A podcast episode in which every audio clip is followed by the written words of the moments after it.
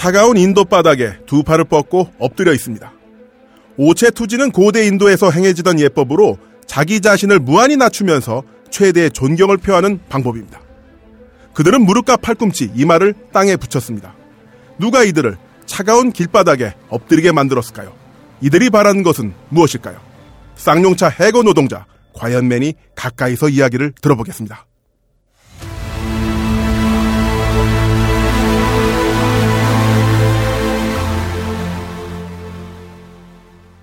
안녕하세요. 과연맨 김나물입니다. 제가 어제죠 화제 영화 국제시장을 봤습니다. 음, 영화 자체는 윤재균 감독의 장점이죠. 울 수 있는 요소를 감동이라고 착각할 만한 그런 포인트를 잘 건드리는 아주 잘 만든 영화였습니다.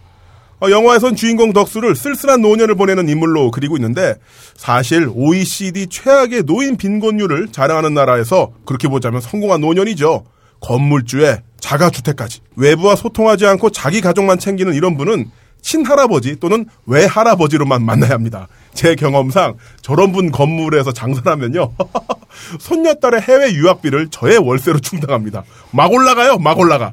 자, 지금 제 옆에는 보증금과 월세를 결코 올리지 않는 팟빵 게시판의 오너, 건물주, 사소한 구원의 저자 김현진 작가 나오셨습니다. 안녕하세요. 네, 안녕하세요. 가장 사소한 구원. 가장 사소한 네. 구원. 그리고 가장 귀중한 음, 고만 건물주죠. 아, 오너. 네.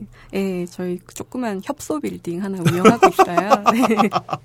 정말 팟빵 게시판에서 활동은 레전드입니다. 레전드. 아, 그럼요. 저는 네. 제가, 예. 네, 아, 그래서 많죠. 이런 식으로 계속 간다면은 뭐 과이언맨은 나중에 사라진다고 하더라도 게시판 남아있지 않을까 이런 생각도 해보는데요. 네. 자, 뭐 좀 감기 걸리셨다면서요? 또 어디 부상도 있으시고? 아 어쩌다가 갈비뼈 연골을 다치고요. 네. 아무 일도 없는데 그리고 어저께 천안으로 드디어 대구에 있다 갔더니 네. 집에 기름이 떨어져서 냉방에 잤어요. 어... 그래서 여기 와서 커피를 벌컥벌컥 마셨더니 약간 이제 뿅간 상태가 돼가지고 네. 네, 유의해 주십시오. 상태가 네. 아무래도 예. 너무 허전해서 갈비뼈가 안에서부터 무너져 내린 것 같아.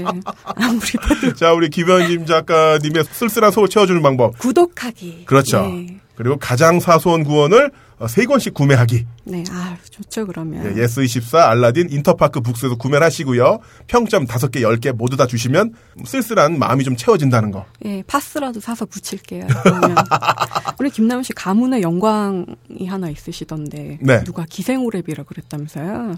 아, 아 예, 예. 저보고 기생오랩이 같다고 말씀해 주신 분이 계셔 가지고 야, 기생오래비는 네, 좀 얼굴로 먹고 산다는 거잖아요. 네. 네. 저도 살면서 못 읽는 못 읽는 덧글이 딱 하나 있는데 쟤는 얼굴만 이뻤지 고름 벼 가지고 이런 댓글이 있었는데 코팅해 놨어요. 정말 여자로 태어나서 이런 말 한 번 못 들어보고 죽을 순 없다. 이러면서 얼굴은 별론데 글은 정말 잘 써. 뭐 이런 말이었으면 음... 속상했을 텐데 이쁘기만 했지 고름 벼가지고 이런. 근데 김현진 작가님의 외모는 정말 음이온이죠. 그만해요. 네. 스튜디오에서 음이온이 지금 그만해요. 네. 알았어요. 우리 남매끼리 뭘. 네. 네. 자, 우리 팟빵 게시판, 딴지 라디오 게시판에 올라온 댓글 한번 살펴봐야겠죠? 네. 아, 이제는 안 들으시겠지만 초보인간님께서 네. 이제는 버틸 수가 없다고 말씀하시고 도망치셨어요. 네. 그래서 아, 난 내가 하도 짭짭대서 그러는구나라고 생각했는데 음. 그게 아니고 내용이 뭐 이러시는데 이번에 내용에 대한 지적이 지난 굉장히 방송이요? 예, 많았어요. 음. 예. 그래가지고 아, 역시 참 우리가 감당하기에는 내공이 너무 센 분이기도 하셨고 음. 저희 확실히 좀 실망하셨다는 분들이 많이 계셨는데 죄송하고요. 근데 맥주왕님, 아브락사스님 이런 분들도 또 검은개님 긴 글 남겨주시고 방송에 대해서 좀 부족함이 있었다 네. 질책을 주셨는데 저희가 이제 좋은 소스가 되실 만한 분을 모시고 그렇죠. 충분히 뽑아내질 못한 것 같아요. 어, 뭐 네. 나중에 이제 남북 관계라든가 네. 미래 예측, 국제 정세 네. 이럴 때 모시면 네, 이럴 때 네. 모시면 아주 그냥 쏙쏙 뽑아낼 음. 수 있을 것 같습니다. 그래서 조금만 이해를 부탁드리고요. 그 나타샤님 성음으로 괜찮다고 한마디 해주시면 아브락사스님은 괜찮다고 하실 거예요. 성음이야, 성음? 네. 성음이죠. 자, 부탁드릴게요. 네. 괜찮으시니까 많이 들어주세요. 아, 성음. 아, 자, 이상 네. 나타샤님의 성음이었고요. 네, 이 목소리는 서겠... 마이크가 아니라 여러분의 후두부에서 네. 어, 이제 입 쪽으로 청, 어, 시각, 청각을 통해서 약 30cm 깊이로 아, 들어왔던 겁니다. 네, 그렇죠. 하늘에서 쏟아지는 목소리죠.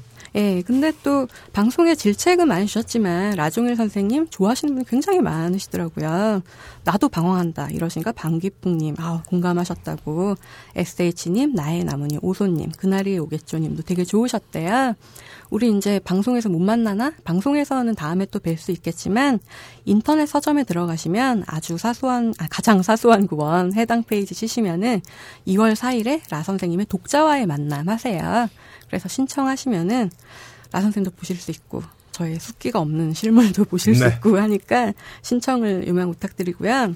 제가 오늘도 또 입이 말라서 짭짭대고 있는데 미륵불님이 그건 입이 말라서가 아니래요. 길게 남겨주셨는데 음. 구강 구조와 발음 때문이라고. 네. 굉장히 꿈도 희망도 없더라고요. 그거 읽어 라이브로 이제 음료수를 드셨고요. 네. 수분 너무 공급하셨고요. 말라가지고. 네. 네. 든, 어, 근데 또 1.1님께서 희망을 주셨어요. 나는 뽀뽀 아나운서 오디오 버전으로 듣고 있다. 음. 네. 그런 쪽으로 또 극복하실 수도 있고요. 네. 네. 다른 분들도 많이 계셨는데, 다듬이 소리님, 현진 바라기님, 또 청취자님, 포크볼러님, 빠끄농이님, 밀키스님, 여러 가지 긴 분석글, 또 응원글 많이 주셨어요. 네, 그렇습니다. 자, 이게 청취자 여러분들의 관심과 사랑으로 과연면은 계속 쭉쭉 성장하니까요. 어떤 의, 의견이라도 좋으니까 게시판, 팟빵 게시판, 라디오 게시판에 글을 올려주십시오. 고맙습니다. 예, 지난주에 69위 상승해서 69위를 한동안 유지했어요. 그래가지고 우리 방송은 왜 이러나 싶었는데, 야죠. 예, 머플러 이벤트 발표하겠습니다. 어, 이걸 뭐라고 읽는지 몰라서 전 제 맘대로 읽는 이킨윗님 오셔가지고 딴지 게시판에 이메일 주소 꼭 남겨주세요. 자, 이 근우이님 정말 축하드리고요. 어, 또 다른 역작 부탁드릴게요. 네. 그러면 이제 저희 상품 받으실 분들 네. Y냐 N이냐를 꼭 적어주셔야 음. 가는 그 상품 발표하겠습니다. 검은 개님, 현진 마라기님, 밀키스님, 전진. 딴지 라디오 게시판에 오셔가지고 이메일 주소 남겨주시면 저희가 보내드릴 테니까 꼭 메일 주소 남겨주세요. 남겨주세요. 자, 작가님이 취미를 기울여서 준비하신 코너가 있죠. 인스타그램 부탁드리겠습니다. 네. 첫 소식부터 아휴 12일 날 박근혜 대통령이 신년 기자회견 여셨어요. 네. 안타깝게도 국민적 반응은 그리 좋지가 않습니다. 맨날 낭독을 좀 하시잖아요. 음.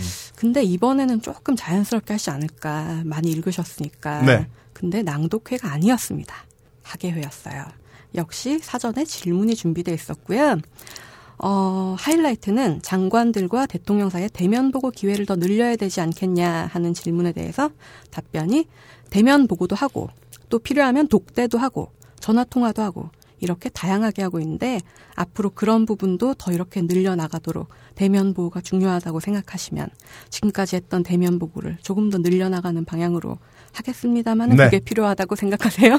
예, 음. 아, 한편의 시예요. 대면 보고는. 시였고요. 네. 어, 무엇보다도 사전에 각본이 없었다라고 말씀하셨는데 박대용 기자라고 뉴스타파 이 기자분이 네. 계속 예언을 하셨죠. 자, 다음에는 강원 도민일보에서 질문할 거고요. 질문 내용은 이렇게 다 예언하셨고요.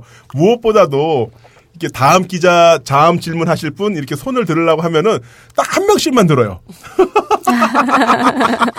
그리고 그 와중에서 눈치 없이 외신 기자가 계속 손을 들고요. 쳐요, 쳐요, 쳐요 이러면서 네. 보면서 아 참 불쌍하다 아, 이런 아, 생각을 해봤습니다. 서야지. 네. 자 다음 소식 부탁드리겠습니다. 예, 제가 되게 신기했던 게, 어, 저희 학교 바로 앞에 좋은 아파트가 하나 생겨서 다들 충격 먹었어요. 음. 별로 못 사는 동네인데 저런 명품 아파트가 생기다니, 라면서 약간 적대적으로 생각을 했 었는데, 어 정말 명품 아파트더라고요. 어 아니면 아파트에 금딱지에도 붙여놨나요? 아, 금딱지가 보이지 않는 금딱지가 있었어요. 네. 석관동 두산 아파트. 근데 재밌는 게 여기가 큰 단지가 아닙니다. 좀 네. 고만고만한 단지들이 있고 음. 이렇게 붙이기만 이렇게 되게 화려하지 않거든요. 네. 근데 이 아파트 입주민들이 5년 전부터 냉장고를 덜 사용하고 인터넷 전원을 차단하고 여러 가지 전기료를 아끼는 방법으로 네. 수억 원을 조성해서 내년 경비 노동자 임금을 19% 인상하기로 결정했다고 합니다. 오. 예, 그 나쁘게 아끼는 게 있고 좋은 게 아끼는 게 있다. 네. 우리는 좋게 아끼기로 하겠다. 네네. 이런 금과 옥조 같은 멘트까지 주시면서 그렇게 업체와 계약을 맺으면서요. 수습 3개월이 지난 경비 노동자를 해고할 때는 반드시 주민들의 사전 동의를 거치게 할 것. 음. 또 그리고 65세가 넘으면 무조건 이렇게 잘라버리는 게 아니라요. 네. 70세가 되더라도 이분이 능력이 있다라고 음. 생각이 되면 계속 해고를 하지 않고 음. 고용을 유지하는 걸로 예, 굉장히 와. 명품 아파트인 것 같아요. 정말 이 동네 살면 좋을 것 같아요. 이 동네 살고 김현 작가님이 여기서 녹즙 배달하시면 아, 저는 그 사무실 전문이라. 아, 가정은, 아파트는 안 네, 도시는구나. 가정은 안 돌아요. 네. 야, 사실 어떻게 보면은 이게 정상이 아닌가라는 생각이 들기도 합니다만은 네. 워낙 비정상이 정상적으로 탈바꿈하는 그런 세상이어서 네. 너무 신선하고요. 네. 아, 진짜 명품 아파트네. 네. 그러니까요. 멋집니다. 네. 그리고 굉장히 가슴 아프면서도 네. 찡한 사연이 있었어요. 국회가 지금 세월호 배보상 특별법 통과시켰지 음. 않습니까? 여기에 대해서도 굉장히 예, 말이 많은데 어 저도 이제 뉴스 보고 약간 눈물을 흘렸던 아, 저도 봤어요, 예, 봤어요. 보셨죠? 뉴스 그 세월호 세월호 유족, 참사 유가족의 네. 아버지가 숨진 아들한테 좀 그리워하면서 메시지를 보내셨어요.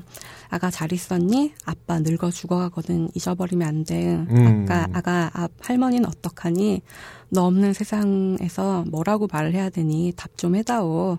이런 다수의 목- 메시지를 보내셨는데 하늘에 별이 된 내 사랑 저녁 먹었니? 네, 답장이 온 거예요. 네. 전 잘 지내고 있어요. 아빠도 행복하게 잘 지내고 계세요. 그리고 전 정말 괜찮으니까 천천히 건강하게 오래오래 지내다가 오세요. 사랑해요. 이런 답장이 온 거예요. 음. 그래서 아버지가 아, 제 아기 거를 쓰시는군요. 네. 이렇게 보내니까 답장이 저한테도 이게 특별한 날이라서 네. 번호를 맞추려고 했는데 자기는 불편하고 그러시지 않으니까 음, 아이라고 생각하고 네, 자식이라고 생각하고 아이라고 생각이 날 음. 때는 언제든지 보내시라고 아 이런 분이 또 계시더라고요. 네. 정말 그리움도 너무 뭉클하고 이런 또 그리움에 답해주시는 분이 계시고 따뜻하시네. 네, 음. 너무 제가 어제 기름 없는 냉방에져서 추운데 음. 마음이 이 훈훈함으로 따뜻해지는, 네, 카톡 메시지를 보면서. 온기를 느끼셨구나. 네, 근데 또 한 인터넷 언론사에서 이 보도를 하면서 단원고 학생의 실명이 노출된 캡처 화면을 그대로 써서 네, 어, 문제가 됐다고 하는데요. 학생의 할머니 되시는 분께서는 네, 아직 손자가 아, 네, 세상을 떠났다는 걸 모른다고 해요. 네, 그러니까 네. 혹시라도 트위터라든가 페이스북에 실명이 나와 있는 기사를 공유하신 분들은 어, 삭제해 주시는 게 맞는 것 네, 같고요. 실명이나 살표시 표시를 네. 해주셔야겠어요. 저 같은 경우도 얼마 전에 휴대폰을 새로 개비를 했는데 네. 전에 쓰시던 분이 도대체 무슨 일을 하셨는 분인지 모르겠어요.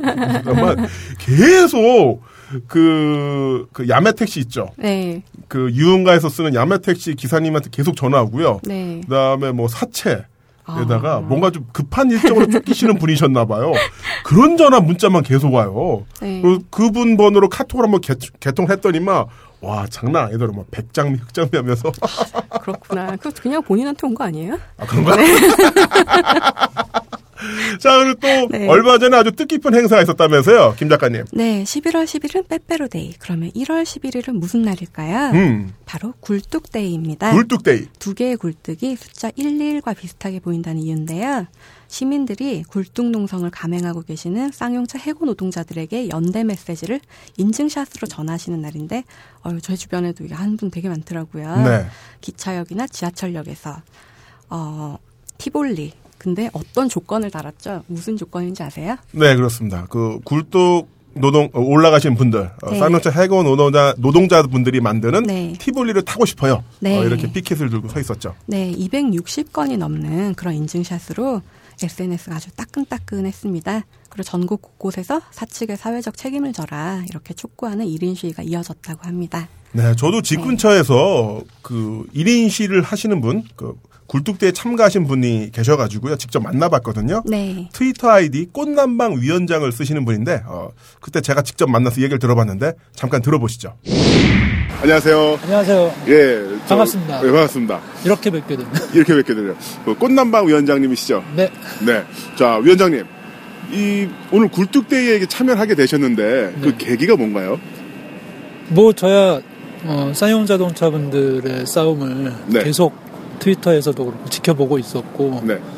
계기가 될 때마다 음, 작게 도움이 될 게 없을까 네네. 계속 하고 하고 있는데 저희가 같이 있다는 걸 느껴 네. 느끼실 수 있도록 뭐 같이 있다는 네. 느끼고.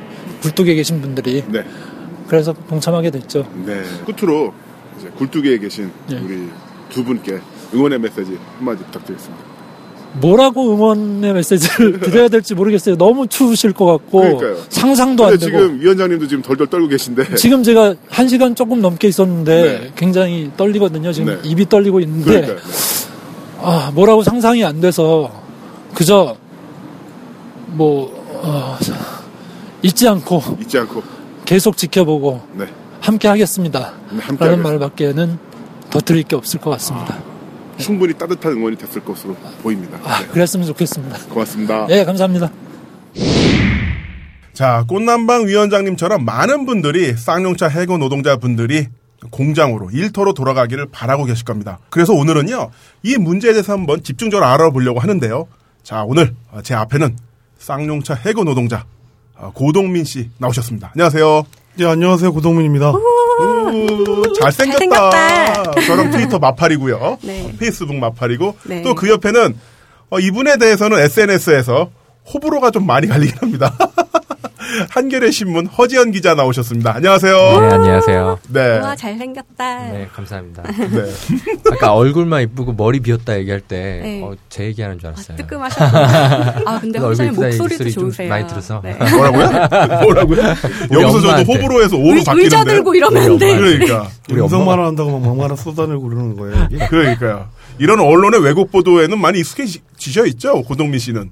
예, 그래서 저, 저보고 저렇게 얼굴 잘생겼다는 얘기 듣고 좀 놀랐어요. 예, 과연맨, 예, 얼굴 호감도가, 아, 이 정도구나.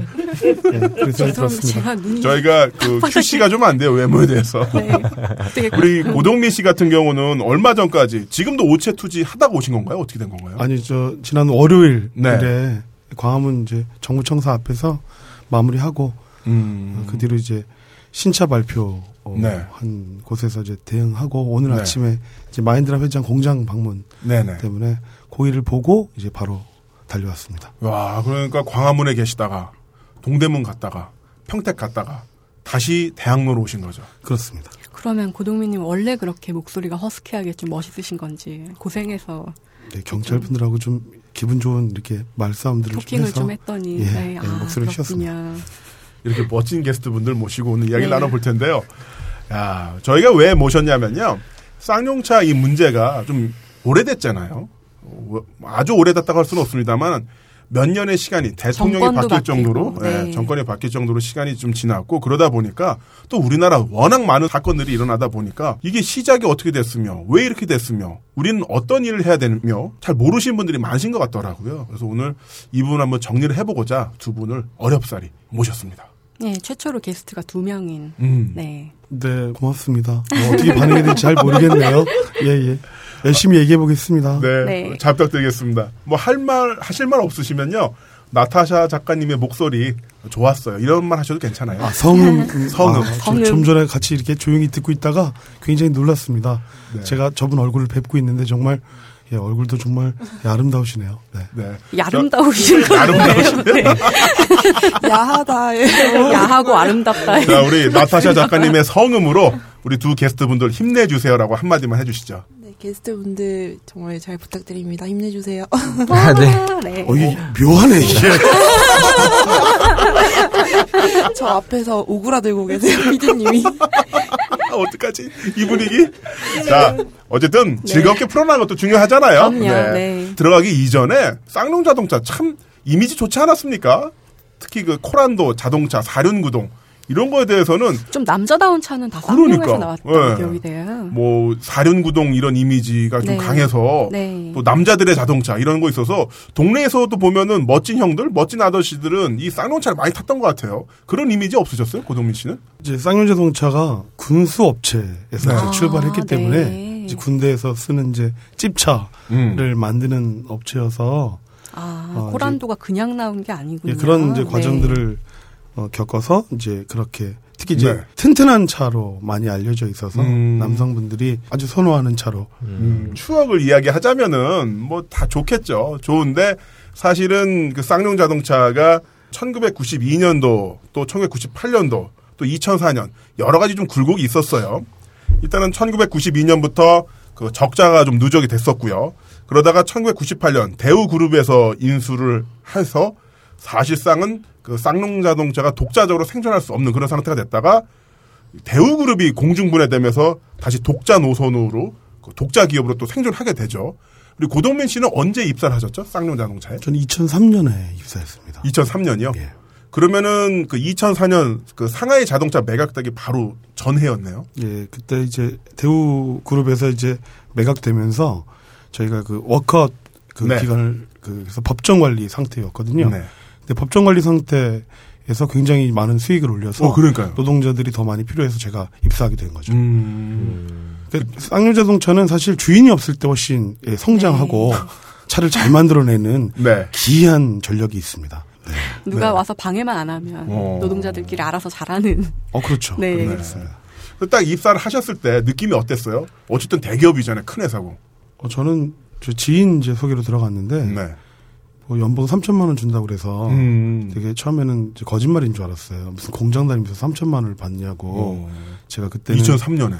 예, 그렇죠. 저는 그때 14시간이라고 120만 원 받는 일자리에서 일하, 네. 일했거든요. 와. 근데 이제 그런 얘기를 듣고 이제 입사를 했는데 정말 다른 월드였습니다. 다른 네. 월드요. 2003년엔 뭐 하셨습니까? 허지원 기자께서는 아, 이때는 전 대학생이었죠. 대학생이었고요. 그때 이제 한참 그때 참여정부, 노무현 정부에 막 굉장히 실망하던 대학생 중에 음. 한 명이었어요. 그때 이제 참여정부는 이제 친노동 정책을 펼 것으로 좀 기대를 많이 모았었었는데 네. 제가 이제 대학생으로서 지켜보는데 꼭 그렇지가 않은 거예요. 음. 그래서 너무나 그때 이제 화가 많이 나가지고 이제 주로 이제 도서관보다는 거리에서 노무현 정부 규탄하는 시위에도 많이 참여하고 그런 시기를 보냈죠. 네. 자, 그러다가 이제 2004년이 되면서 상하이 자동차로 이제 매각이 됩니다. 상하이 자동차는 신기한 게 뭐냐면요. 그때까지만 하더라도 완성차 제조 경험이 전무한 회사였어요. 이름만 자동차고. 그런 상태에서 쌍용 자동차를 인수하게 되는데 그때 사내 분위기가 어땠습니까?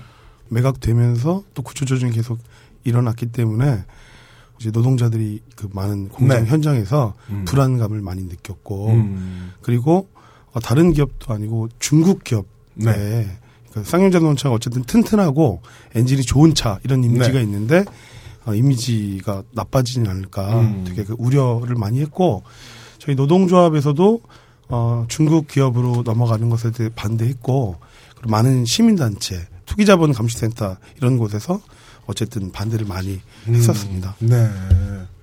또 이제 현장에서 직접 공장 안에 있었을 때 그 시설 안에 있었을 때 느낌이 또 각별했을 것 같아요. 어? 갑자기 회사 주인이 바뀐다고? 뭐 나름대로 잘 되고 있는데 왜 그러지? 그런 생각은 안 드셨어요? 어, 그게 좀 되게 억울했던 거죠. 그러니까 저희 제가 입사했을 때는 어쨌든 어, 굉장히 매출이 높고 어, 네. 굉장히 이제 차가 많이 나갈 음. 때고 근데 중국 이제 상하이 자동차가 인수한 금액이 사실 공장을 네. 헐값에 이렇게 인수하는 가격이었기 때문에 네.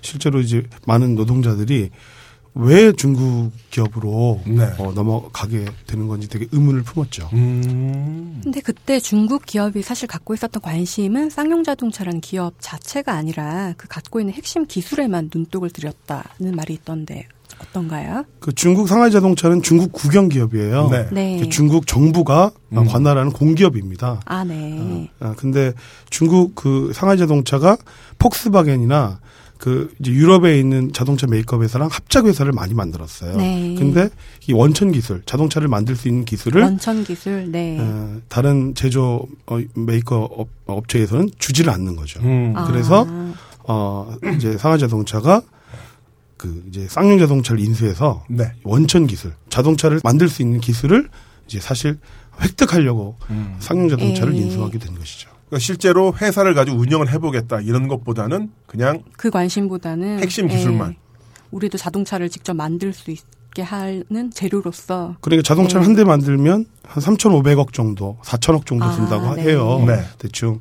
근데 그 차에 기술을 만들어가는 건 그 비용이 아니라 네. 그러니까 엔진 기술이나 뭐 미션 기술이나 아, 자동차 네. 뭐 판형 기술이나 이런 기술들을 만들어가는 건 수십 조가 있어도 못 만들 수 있는 거거든요. 그렇죠. 아. 그 쌍용 자동차만 하더라도 군수 업체로 시작을 해서 뭐 민간 기업으로 가고 또 그 수많은 기간 동안 많은 연구진들과 기술자들과 또한 실제로 차를 판매하면서 또 소비자들로부터 받은 피드백도 있었고 또한 그 전에 무쏘 만들면서 벤츠랑 같이 합작도 하기도 했었잖아요. 예. 근데 이런 노하우가 이제 다 빨려 나가는 거죠, 그냥. 그걸 되게 많이 우려했는데 네. 그때 이제 어, 정부도 보증을 쓰겠다고 했고 네, 맞아요. 정부가, 네, 정부가 책임을 질 어쨌든 것처럼. 이런 네. 먹튀 논란이 있으니 그때 정부가 어떤 정부였죠? 예 음, 돌아가신 고 노무현 네. 대통령이 계셨던 그러니까 참여정부 시절에 그리고 예. 국회에서도 어, 산업 기술 유출 네. 방지법이라고 만들어서 실제로 그런 먹튀에 대해서 이제 국회에서 제지하겠다라는 하겠다. 네. 그 법들을 만들었죠. 음. 특이한 건 그 법을 지금 대통령이신 박근혜 대통령이 제출을 하신 거예요. 아, 아하. 그래요? 네, 그런 아주 뜻깊은 인연이 저희들 뜻깊은 네. 인연이군요. 기술 유출 관련해서는 또 사실로 확인이 됐죠, 허 기자님. 아, 예, 뭐, 이제 그런 정황들이 많이 나왔죠. 네. 이제 뒤늦게 이제 나왔는데, 그때 이제. 2012년도. 예, 예. 재작년이 됐네요, 벌써. 그때 네. 심상정 그 정의당 의원이 외교부 문서를 하나 이제 국회에서 공개를 해요. 네. 우리가 진짜 전혀 몰랐던 이제 내용들이 하나가 이제 나오는데 원래 이제 쌍화이차가 이제 한국에서 이제 철수하는 이유가 이제 음. 경영이 너무 어렵고 우리가 이걸 더 이상 이렇게 끌고 갈 여력이 안 된다. 네. 뭐 이제 여러 가지 이제 그런 이유를 이제 대외적으로는 냈는데 사실은 그렇지 않았던 게 이제 외교 문서로 확인이 됐었어요. 외교 문서로. 그렇죠. 네. 그게 이제 심상정 의원이 공개한 건데 그때 이제 검찰이 어 이제 상하이차가 뭐 여러 가지 그 기술 유출이나 뭐 이런 것들에 대해서 어 이제 좀 약간은 좀 파봤었나 봐요. 그런데 그 실제로 기술 유출이나 뭐 이런 것들에 대해서 뭐가 좀 이렇게 좀 잡힌 게 있었나 봐요. 캥기는 게 있었군요. 예, 검찰이. 그래서 이제 야, 니네 이거 뭐냐? 어, 음. 우리 이거 니네 좀 조사하겠다 이러니까 그때 이제 상하이시 상무위원회 네. 예, 관계자가 아, 우리가 사실 철수하려는 이유가 바로 니들 때문이다. 검찰 때문이다. 그렇죠. 경제적인 문제 사실 이런 거라기보단 아, 노조 때문에 우리가 투자도 어렵고 검찰 수사도 하고 막 이런 것 때문에 우리가 더 이상은 여기서 못 버티겠다. 네. 이렇게 그냥 대놓고 얘기했던 게 외교 문서로 확인이 됩니다. 그러니까 그 자기들이 이제 기술 유출 막 맘대로 하던 것들이 사실 이제 들키고 이러니까는 아 이제는 여기서 더 이상 안 되겠다 빨리 발을 네. 음. 빼야 되겠다 이러다간 여기서 우리가 뭐 더 했다가는 더 큰일 나겠다 네. 이런 것들이 이제 있었던 거죠 그런 것들이 이제 뒤늦게 이제 외교 문서로 밝혀지는 거죠 2012년도 9월에. 예. 아, 참, 이거 보면서 제 국민 입장에서 너무 안타까운데 네. 이것을 실제로 눈으로 확인했던 그 노동자들은 이때 이 뉴스를 듣고 얼마나 원통하셨을까. 음. 참 너무 가슴 아픈 뉴스였었어요. 이게 지금 이런 그 비도덕적인 기업에 이제 그 쌍용차를 넘긴 당시에 이제 노무현 정부가 사실은 좀 어, 사실은 좀 책임이 좀뭐 적지 않은 그런 게 네. 사실은 좀 있는 거죠. 네. 예. 제대로 기업을 그 골랐었어요. 역대 정권이 다 잘못한 부분이 있는데요. 그런 부분 조금 이따가 다시 한번 짚어보기로 하고요. 그러니까 국회까지 나서서 안심해라. 음. 그런 일은 없을 것이다. 네. 그렇게, 기술 유출 없다. 예, 기술 유출 없을 것이다라고 안심을 시켜줬는데 고동민이 어떻게 약간이라도 믿는 사람 없었어요? 정말 안 될 수도 모르겠다 이런 그러고 싶었겠죠. 아니, 네. 노동자들은 믿고 싶죠. 왜냐하면 네. 매년 그 네. 2004년 이후로 노동조합과 그 상하이 자동차 간에 고용 협약을 매년 맺었고 네. 네. 그 기술 유출에 대한 의혹이 있을 때마다 네. 회사는 어쨌든 그런 것이 아니고 네. 상용 자동차 기술 개발에 더욱 매진하겠다 이런 네. 발표들을 계속했거든요. 굉장히 안심을 주는 그런 멘트를 하다가 갑자기 예, 부도가 났다. 그때는 우리 힘들다. 네. 2008년에 그 위기가 있었잖아요. 세계적인 경제 위기가 있었는데 금융 위기가 있었는데 그걸 터지자마자 2009년에 아 우리 힘들어 부도 딱 이래 버렸어요. 그때는 어떠셨어요? 뭐 올게 왔구나 아니면 아니 믿었는데 뭐 이런 분위기였는지. 그 2009년 저 1월 9일에 이제 네. 네. 못하겠다 이렇게 떠났는데 그 2008년에 한 11월쯤부터 회사 어렵다는 얘기를 계속했어요. 갑자기. 네, 예. 근데 그 갑자기 예, 네. 2008년 왜냐하면 2008년 그 8월에 임금 협상할 때 음. 어쨌든 회사가 어렵지만 위로금 쪽으로 네. 생산 장려금 쪽으로 200만 원을 어, 어, 줬기 때문에 사실 네. 회사 경영이 갑자기 이렇게 어려워졌다는 걸 네. 사실 노동자들은 믿을 수 없었거든요.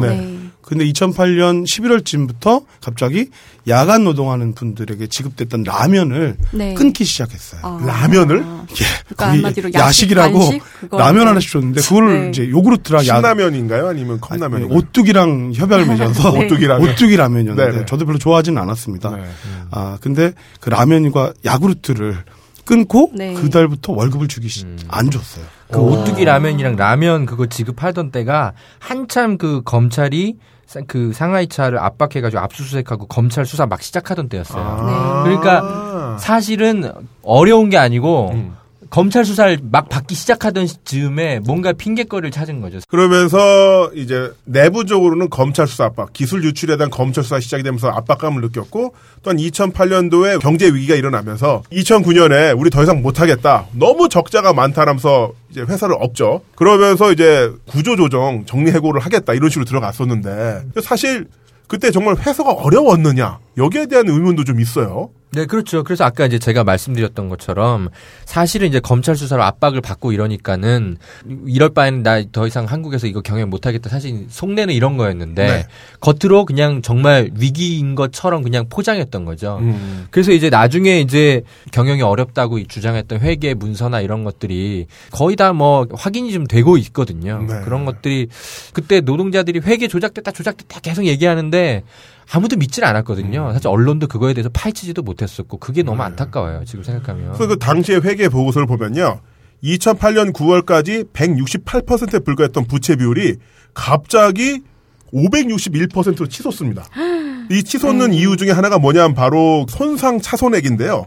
이 손상 차손은 뭐냐면 내가 어제 천만 원의 자동차를 샀는데 바로 팔 일이 있어서 어, 중고차 시장에 내놓게 되면은 중고차는 이후로 50만 원 디스카운트 되고 950만 원에 팔게 되잖아요. 그 50만 원이 바로 손상 차손액인데 2007년도에는 약 23억 원 정도였었는데 2008년에 갑자기 2천억 원으로 뛰어 올라요. 이 손실이. 그러니까 회사에 있는 각종 땅이랑 시설 기자재가 갑자기 수백 분의 1, 천분의 1로 가치가 다 떨어지는 거죠. 갑자기. 갑자기. 네. 아니 건물이 그렇게 낡았으면 지금 6년 정도 지났잖아요. 지금쯤이면 네. 건물 다 폭삭 내려앉았어야 돼요. 그럼요. 네. 그 정도면. 근데 그거 안 지금 아니잖아요. 그 다른 네? 거랑 비교를 해봐도요. 2008년도에 모기업이 파산해서 문제가 더 심각했던 GM 대우 같은 경우는요. 손상 차손액이 28억 원. 그리고 르노 삼성이 21억 원이었어요. 근데 유독 쌍용차에서만 손상 차손액이 5천억 원이 발생하게 됩니다. 이러면서 부채 비율이 561%로 상승하게 되는 거죠. 네. 이거 당시에 그 회계 작성했던 그 법인들 우리가 이름들을 다 기억하고 있어야 됩니다. 이분들 음. 다 원죄가 있어요. 안진 회계법인, 삼정 KPMG, 뭐 삼일 회계법인 뭐 이런 회사들이거든요. 네. 예. 이 삼정 KPMG가 어, 뭔가 낯익은 뭔가 분들이 있을 건데 이 법인이 어떤 법인이냐면 2006년에 그때 외환은행 주가 조작해 가지고 네. 론스타가 그 외환은행 이제 헐값으로 매각할 때 네네. 그때 이제 그 론스타가 지정했던 회계법인이 바로 삼정 KPMG입니다. 네. 그 삼정 KPMG 같은 경우는요. 쌍용차가 노동 생산성이 낮다고 제시를 했습니다. 그 자료에서 네. 어떻게 제시를 했냐면은 그 생산성 지수 차 한 대를 생산하는데 걸리는 시간을 보면은 다른 외- 해외 업체에 비해서 다른 국내 업체에 비해서 낮다라고 나오는데 그러면서 그 보고서에 인용되는 기본 자료가 뭐냐면 하버 리포트라고 해서 미국 민간 연구소가 발행하는 자동차 업계 보고서입니다. 음. 그런데 이 리포트 원본에는요. 쌍용차와 국내 업체 생산성 지수가 아예 없습니다.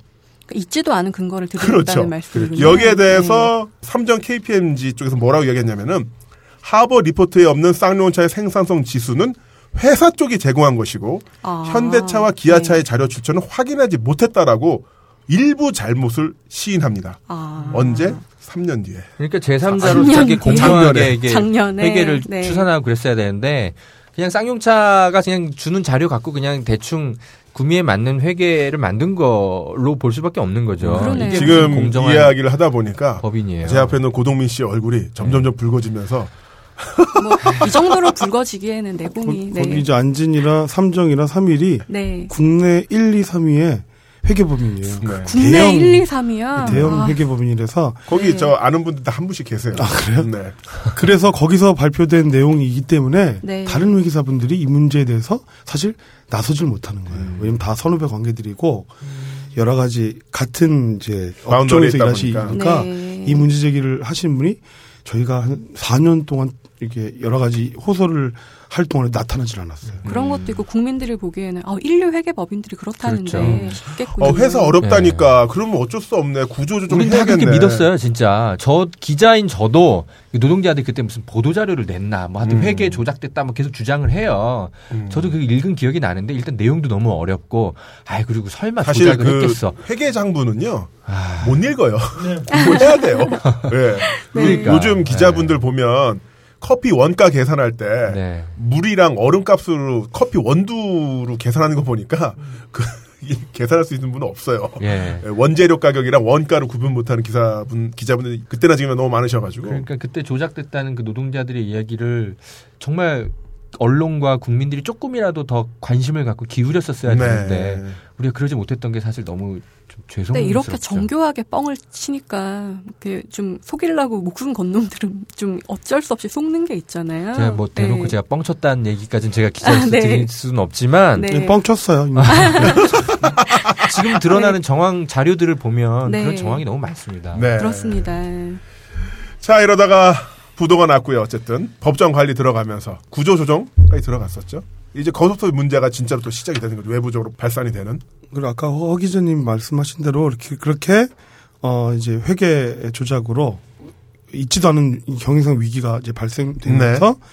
이제 구조조정만이 그러니까 정리해고만이 음. 이 회사가 살 수 있는 유일한 방법이다 이런 논리로 2,640명이 공장 밖을 나가야 2,640명이야. 예. 네. 그- 그게 나가요? 그거 통보한 회사가 안진회계법인이에요. 네. 안진회계법인이 2,646명 감원해야 된다고 분석하고 네, 했어요. 네. 안진회계법인. 네. 전체 회사 인력이 이 회사가. 7,135명이었고요. 네. 그중 37% 2,646명을 감원하면 연간 2,300억 원 이상의 비용을 절감할 수 있다.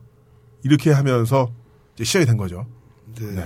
근데 2,646명이라는 숫자는 공장 다니는 5,200명 생산직 노동자 중에 네. 둘 중에 한 명이었던 거죠. 아. 단이네요. 그러니까 네. 7,135명이지만은 실제 공장에서 제 생산직 중에 예, 노동자들 중에는 둘 중에 한 명, 그러니까 같이 일하는 동료들 중에 한 명은 나가고 한 명은 공장에서 네. 일하게 되는 그런 결과였던 거죠. 와.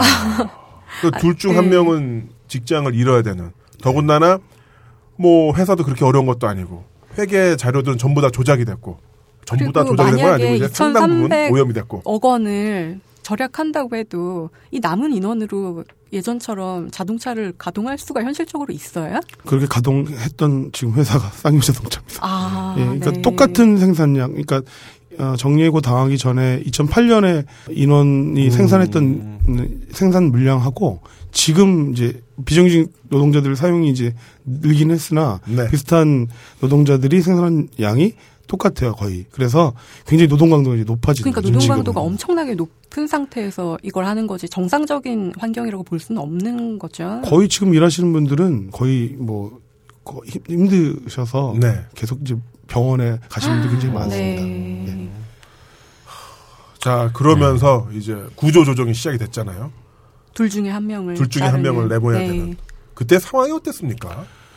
사실 이제 노동조합은 다른 선택을 할 수가 없었어요. 왜냐하면 이제 그 조합원들 둘 중에 한 명을 공장 밖으로 내보내라는 회사의 네. 이야기를 들어줄 수는 없었거든요. 그럼요. 그래서 해고하지, 해고만 하지 않으면 어떤 것도 수용하겠다. 뭐, 네. 뭐 임금도 양보할 수 있고 네. 회사 어렵다면 복지나 뭐 이런 것도 다 중단하고 네. 정말 어렵다면 어, 무급이직으로 그러니까 순환으로 아, 네. 노동자들이 순환해서 순환 휴직을 통해서 회사 정상화될 때까지 기다리겠다 음. 이런 얘기도 했고 또 비정규직 노동자들 또 해고되면 안 되니까 음. 이들의 임금까지 노동조 노동조합에서 책임지겠다. 어. 그리고 신차 별의별 제안 다 했어요. 신차 발표를 앞두고 있었으니까 신차 개발 기금이 없다면 노동자들 퇴직금을 담보로 정부에게 대출 받아서라도 네. 어쨌든 같이 극복하겠다 이런 얘기들을 많이 했었죠. 그러니까 내놓을 수 있는 건 다 주겠다. 예. 해고만 막 하지만 때를. 쓴 게 아니에요. 네. 정말 노조는 할 수 있는 한 모든 협상 카드를 다 제시했어요. 네. 근데 당시에 보수 언론들은 막 노동자들이 막장 파업을 하고 있다 이런 식으로만 계속 사설을 음. 냈는데 그게 그쵸. 아니라 네. 어떻게든 함께 살기 위해서 정말 노동자들이 할 수 있는 모든 그 해고만 빼고는 모든 협상 카드를 다 제시했는데도 하나도 받아들여지지 않았어요. 음. 무조건 해고였어요. 네. 그러니까 도대체 이 함께 살자는 그 노동자들의 네. 생각에 귀- 회사는 귀 기울일 마음이 있는 거냐 음. 아니면 그냥 정말 해고가 목적이냐 음. 저는 해고가 목적이었다고 보일 수밖에 없는 거죠. 저 회사를 아니 무급으로 그냥 몇 개월 있으면. 쉬겠다는데 네. 왜 그걸 안 받아주는지 난 이해가 안 가는 거예요. 네. 그때 네. 이명박 대통령이 그 노동 유연성 이런 얘기하면서 새해 벽 때부터 얘기했던 게 그, 그런 순환유직이었어요. 네. 그러니까 회사가 어려우면 그런 순환유직을 통해서 맞아요. 음. 극복을 해라고 새 얘기했는데 저희가 그걸 하겠다고 했는데도 네. 안 받는 거죠. 그러니까 쌍차 같은 경우에는 고통 분담을 얼마든지 하겠다 이런 의도. 고통 분담을 얼마든지 안 하겠다라는 계속 그런 네. 의지만 보여주는 거죠. 네. 그러니까 제가 이제 기자 입장에서 봐도 같이 봤을 때 이건 네. 노동자들이 때를 쓰는 게 아니라 사실은 이건 경영진들이 오히려 때를 쓰는 것처럼 보였던 겁니다. 사실. 네. 대통령이 연두연설에서 노동 유연성을 이야기하면서 순환 유직을 이야기하길래 바로 덥석 물었는데 대답이 네. 없는.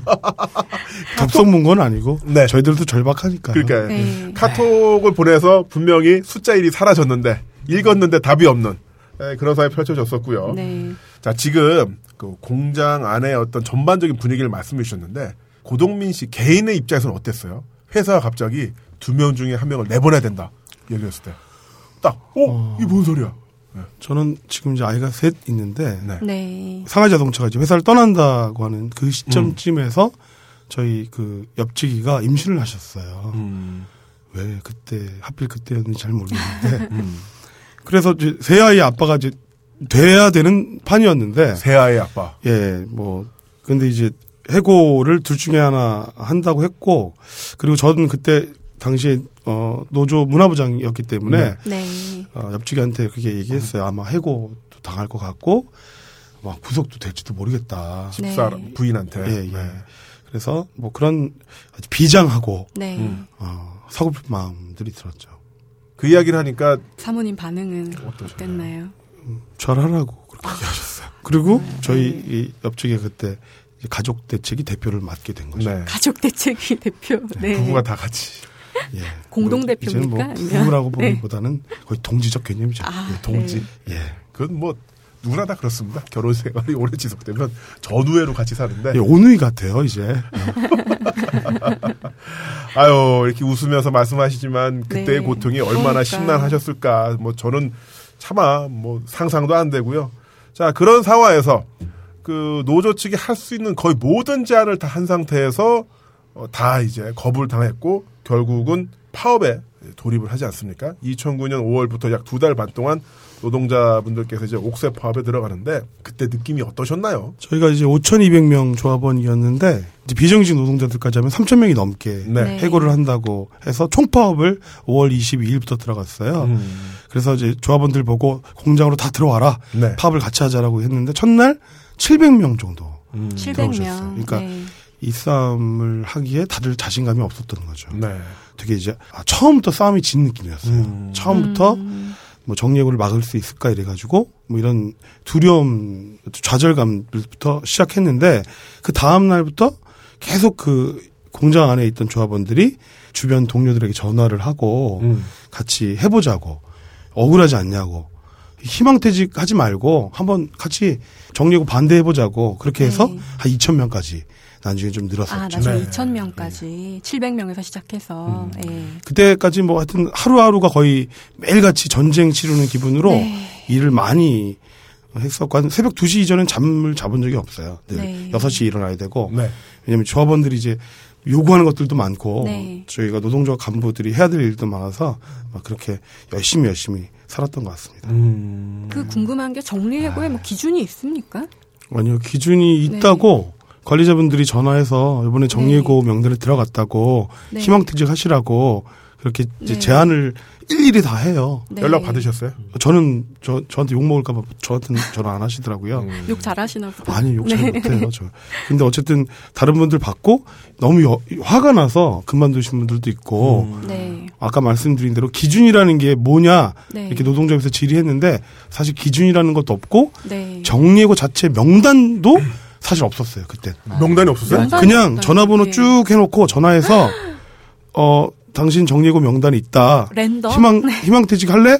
오케이 하면 희망퇴직 이렇게 정리하는 것이었지. 왜냐하면 공장 다니는데 누가 굉장히 일을 안 하거나 못하면 그냥 자연적으로 이렇게 도태가 도태가 되는 거지. 네, 네. 지금 공장 다니는 사람들 이렇게 게으르거나 일을 안 하는 사람은 단 한 명도 없는 것이거든요. 네. 음. 그런데도 불구하고 어, 당신은 정리해고 명단에 들어갔다. 그러니까 뭐이 네. 이유라는 게 아이가 없어서. 아. 그러니까 결혼했는데 아이가 없으니까 다른 사람은 아이가 있지 않느냐. 네. 결혼을 안 해서. 네. 뭐 이런 이유였어요. 네. 그러니까 상식적으로 뭔가 납득이 될 만한 이유가 아니었고 그리고 회사에서 사장상 이러면 되게 이제 근무를 열심히 해서 네. 뭐 이제 상을 표창을 받은 네. 사람들도 부지기수로 아. 해고자 명단에 있었고 어. 어, 대통령상까지 받은 이 네. 고급 네. 기술자들을 고급 인력. 해고 한 것이죠. 그러니까 누가 봐도 탁월한 사람들도 그냥 대책 없이 정리해고 음. 명단에 있었다는 말씀이군요. 예. 참 대책 없다. 네. 자, 그래서 2009년 5월부터 옥새 파업, 음, 뭐 공장 점거 파업에 들어가는데 사실 이 옥새라는 단어가 의미 자체로는 옥처럼 아름답게 부서진다라는 의미이긴 합니다만 무엇보다도 옥이 안 부서지잖아요. 즉 엄청난 그 경도 압박을 받으면 부서지는 건데 그 정도까지 가겠다 그런 의미로 해석이 되는데 그때 어떠셨어요? 쭉 이렇게 어렵게 지내다가 쌍용자동차 다니면서 뭐 저는 오래 다니지는 않았어요. 2003년이면 뭐 2009년이면 사실 6년 정도 네. 만 6년 정도 다녔는데 이제 좀 아들 노릇 음. 뭐 아, 가장 집안에서 노릇 가장 노릇 하시고, 네. 아버지 30대가 되시는 거였었죠 그때 몇 그렇죠. 살이었죠? 그때가 한 서른 셋, 넷 어. 아니 아니군요. 서른 다섯 여섯 정도 됐겠네요. 그 29살 서른에 들어가셔서 예, 스물아홉에 들어가서 6년 지났으니까 아유 그게 시기적으로 6년이라 한다면 사람의 일세로 봤을 때 가장 피크지 않습니까? 네, 열심히 가장 일하고 청춘기를 네. 청춘이기도 하고 네, 어쨌든 해고 기간만 해도 6년 됐겠다. 이제 이제 해고 기간을 넘겼어요. 이런 기간보다 해고 기간이 네. 더 길어요. 근데 이제 그런 생각이 들었어요. 그러니까 해고되면 다시 이제 120만 원짜리 삶을 살아야 되는 거구나. 그런 생각이 들었어요, 저는. 음. 뭐 그런 게 두렵다기보다는 어쨌든 뭐 자식 노릇이나 아버지 노릇이나 가장 노릇을 못할 수도 있겠구나. 이런 사실 생각이 좀 들었던 거죠. 네. 아니 뭐 120만 원이 문제가 아니라 잘못해서 잘리면 모를까 잘못해서 그런 것도 아닌데 왕 억울하셨을 것 같아요. 네. 어, 그렇네요. 생각해보니까. 그러니까요. 네. 억울했네요, 없죠. 제가. 그런 엄청 이야기 억울하죠. 제가 굉장히 많이 들었어요. 그러니까 공장 안에 있을 때 이제 노동자들 많이 만나잖아요. 네. 늘 저한테 와서 하는 얘기가 너무 억울하다는 거예요. 내가 아니, 잘못한 게 뭐냐? 그렇죠. 예. 난 진짜 이- 진짜 진짜 진짜 난 열심히 일했다. 그냥 그거밖에 한 게 없는데 그 회사도 잘 된다는데 그렇게 그렇죠. 어렵지 않다는데 산자 리스트와 음. 어, 죽은 자 리스트가 있, 잖아요 살생부가 있죠. 그분들은 그 산자 죽은 자 이렇게 불렀거든요. 산자, 정말 죽은 자. 처참한 단어예요. 근데 어. 음. 그분들은 그렇게 썼어요. 근데 내가 왜 산자 리스트에 못 들어가냐? 난 정말 죽으라고 일한 거밖에 없는데 음. 난 정말 억울하다. 도대체 내가 죽은 자가 된 이유를 좀 정확하게 알려줬으면 좋겠다. 그럼 내가 네. 어- 덜 억울해서 내가 여기 있진 않겠다. 이런 음. 얘기 정말 많이 들었었어요. 네, 2009년 5월부터 약 두 달 반 동안 옥쇄 파업을 하셨는데 이것도 분위기가 쭉 같지는 않았을 것 같아요. 어땠나요? 그 처음에는 어쨌든 해고자들이 어, 아까 뭐 우리 허, 허 기자님 말 얘기하신 대로 이렇게 분하고 네. 원통한 마음이 시작을 음. 했었고 어 회사에서도 그런 분위기였어요. 니들이 얼마나 버틸 수 있겠냐. 음. 니들이 뭐 배부른 정규직들이 뭐 아. 귀족노조 이렇게 네. 프레임으로 공격하는데 얼마나 니들이 버틸 수 있겠냐. 네. 뭐 이렇게 얘기를 했었고 실제로 일주일이면 저 파업은 무산된다라고 끝난다. 확신했어요. 음. 뭐 청와대 뭐 국정원에서 그런 평가 자료가 올라갔다고 후에 네. 들었습니다. 네. 근데 저희들이 한 달이 지나고 한 달 반이 지나도 파업을 풀 생각을 안 하고 훨씬 더 많은 조합원들이 공장 안으로 들어왔던 거죠. 네. 애초에 시작했던 700명보다 줄어들었던 때는 거의 없다고 봐요. 단한 번도 없죠. 아, 단 한 번도. 아, 나중에 없구나. 이제 좀 경찰분들의 뭐 폭력들이 최악의 상황에 때는 이르렀을 때는 좀 네. 많이 빠지셨는데 그래서 전반적으로는 거의 저희가 한 2,000명 규모가 되니까 이제 회사가 이제 급박해진 거예요. 아, 그래서 이럴 줄은 어떤 몰랐는데. 음, 네. 어떻게 했냐면 이제 소위 산자들을 규합하기 시작합니다. 아, 그러니까 네. 회사 이제 같이 일했던 동료들 간에 이제 너, 너희들은 죽은 자들 그리고 음. 산자들을 규합해서 관제 대모를 시작해요. 네. 그러니까 공장 안에서 파업하고 있는 노동자들이 나가야 내가 살 수 있다. 네. 공장이 돌아가고 경영이 정상화될 수 있다. 그러니까 공장 안에 있는 노동자들 동료들을 내몰아야 된다. 이런 네. 식으로 관제 대모를 시작하죠. 네. 저 그때 취재 때문에 몇 번 갔었는데 굉장히 좀 공격적인 태도셨던 걸로 기억이 돼요. 근데 그게 아마 그런 거였군요. 네가 저 안에 사람들을 이렇게 내치지 않으면 네가 죽어. 그런 것 때문에 이분들이 좀 처음부터 그러진 네. 않았어요. 처음부터는 이제 얼굴 안- 선글라스 막 끼고 네. 수건으로 얼굴 다 가리고 네. 근데 알잖아요. 알죠. 왜 몰라요? 네. 10년, 20년을 함께 일했던 그러니까. 동료들이잖아요. 네. 야, 누구야? 너 아, 거기서 네. 뭐 하냐? 네. 내들, 내가 이렇게 해고돼서 살려고 하는 건데 네가 여기 네. 나오면 어떡하니라고 얘기해도 네. 그때는 얼- 고개를 푹 숙이고 있다가 한 20일, 30일 지나니까 고개가 점점 더 이렇게 올라가고 네. 수건 같은 게 없어지고 네. 이제 저희들한테 욕설을 내뱉기 시작하는 네.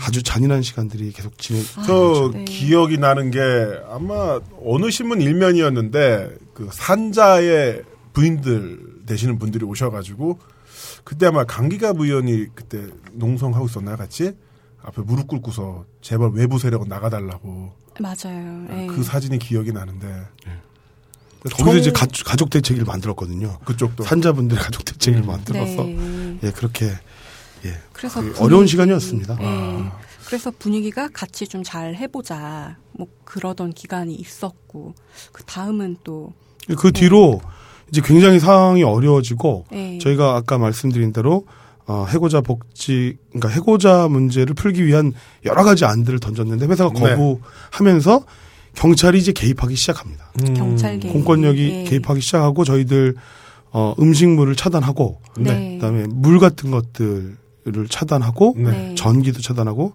의료품도 차단하면서 네. 굉장히 되게 어려워진 상황이 도래하죠. 그 시기를 제가 이제 구체적으로 짚어드리면은 7월 30날 이제 교섭이 시작됐고 8월 2일날 교섭이 결렬되고요. 전기 공급까지 중단이 되고 물, 음식, 의료진을 허용하라는 국가인권위원회 구제 요청도 이제 사측은 거부하게 되죠. 아, 그러니까 이제는 우리도 끝까지 달린다. 네. 바로 그 시기에 허재현 기자님이 그 안에 계시지 않으셨나요? 아, 예, 그렇죠. 그래서 아마 이제 저를 이 자리까지 부르신 것 같은데. 네, 순전히 그겁니다. 네.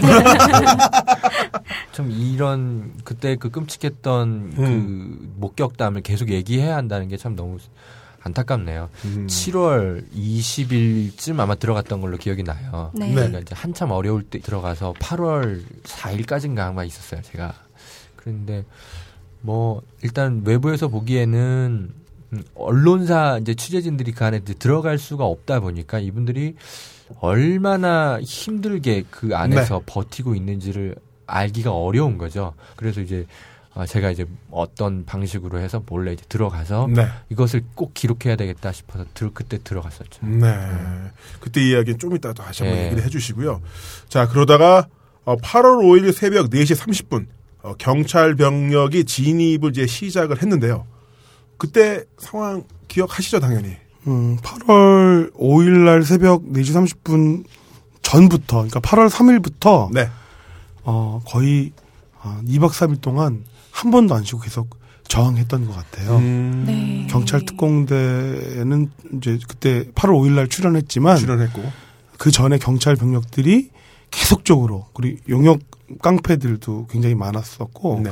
계속 저희들 공장에 있는 사람들 내몰려고 어, 사실 뭐 새총이며 뭐 이렇게 뭐 이렇게 어떻게 표현해드리면 진격을 거기서도 공장을 털어내려고 네. 뭐 전투용어로 쓰는 게 너무 잔인해서 그랬는데 아. 공장을 어쨌든 점거한 노동자들 내몰려고 전투를 시작된 8월 3일부터 네. 한 번도 안 쉬었어요. 그러니까 저기는 교대가 되잖아요. 여기는 저기는- 뭐 잠도 못 자고. 저기는 네. 뭐 경찰도 교대를 하고 네. 부사대들도 교대를 하고 영역 깡패들도 교, 교, 교 대를 하는데 저희는 인원이 없으니까 음. 계속 그 자리를 지켜야 네. 되- 됐거든요.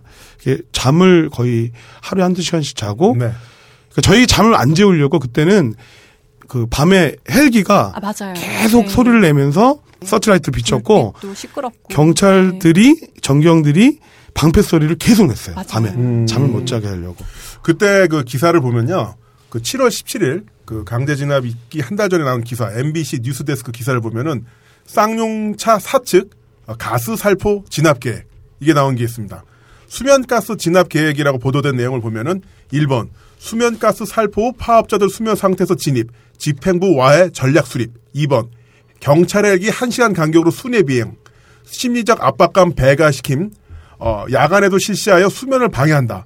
3번 공권력 투입 네. 예상 일자를 파업 이탈자 또는 파업자와 통신이 된 자를 통하여 진압 시나리오를 만들어서 심리적으로 압박 수면가스 진압을 계획 이렇게 되어 있습니다. 네. 이게 국가가 또 기업이 국민의 국민을 상대로 또 노동자를 상대로 네.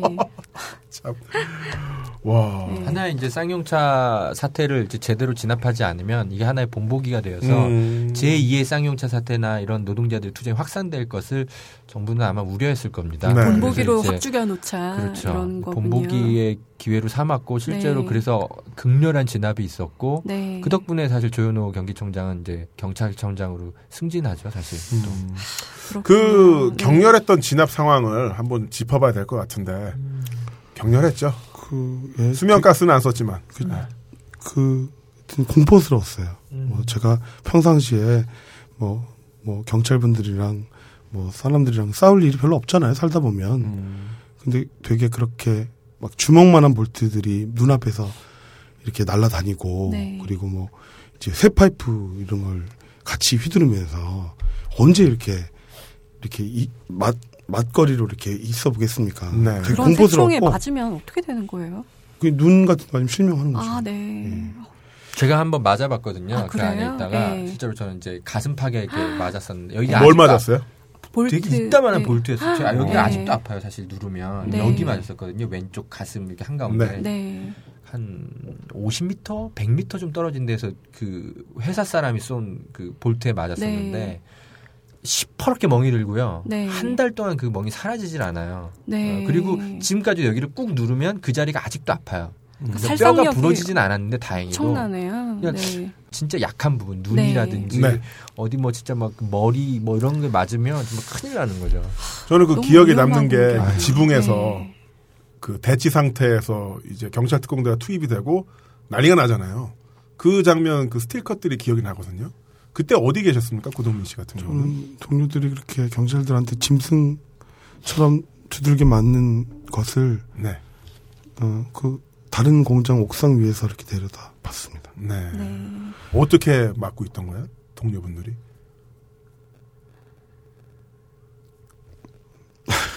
이런 얘기만 하면 또 네. 그러니까 어, 저는 해고만 하지 말아달라고 음. 저희 노동자들, 그러니까 시민들이 네. 이게 뭐 공장 점거 불법이라고 하지만 어쨌든 공장 점거를 한 거잖아요.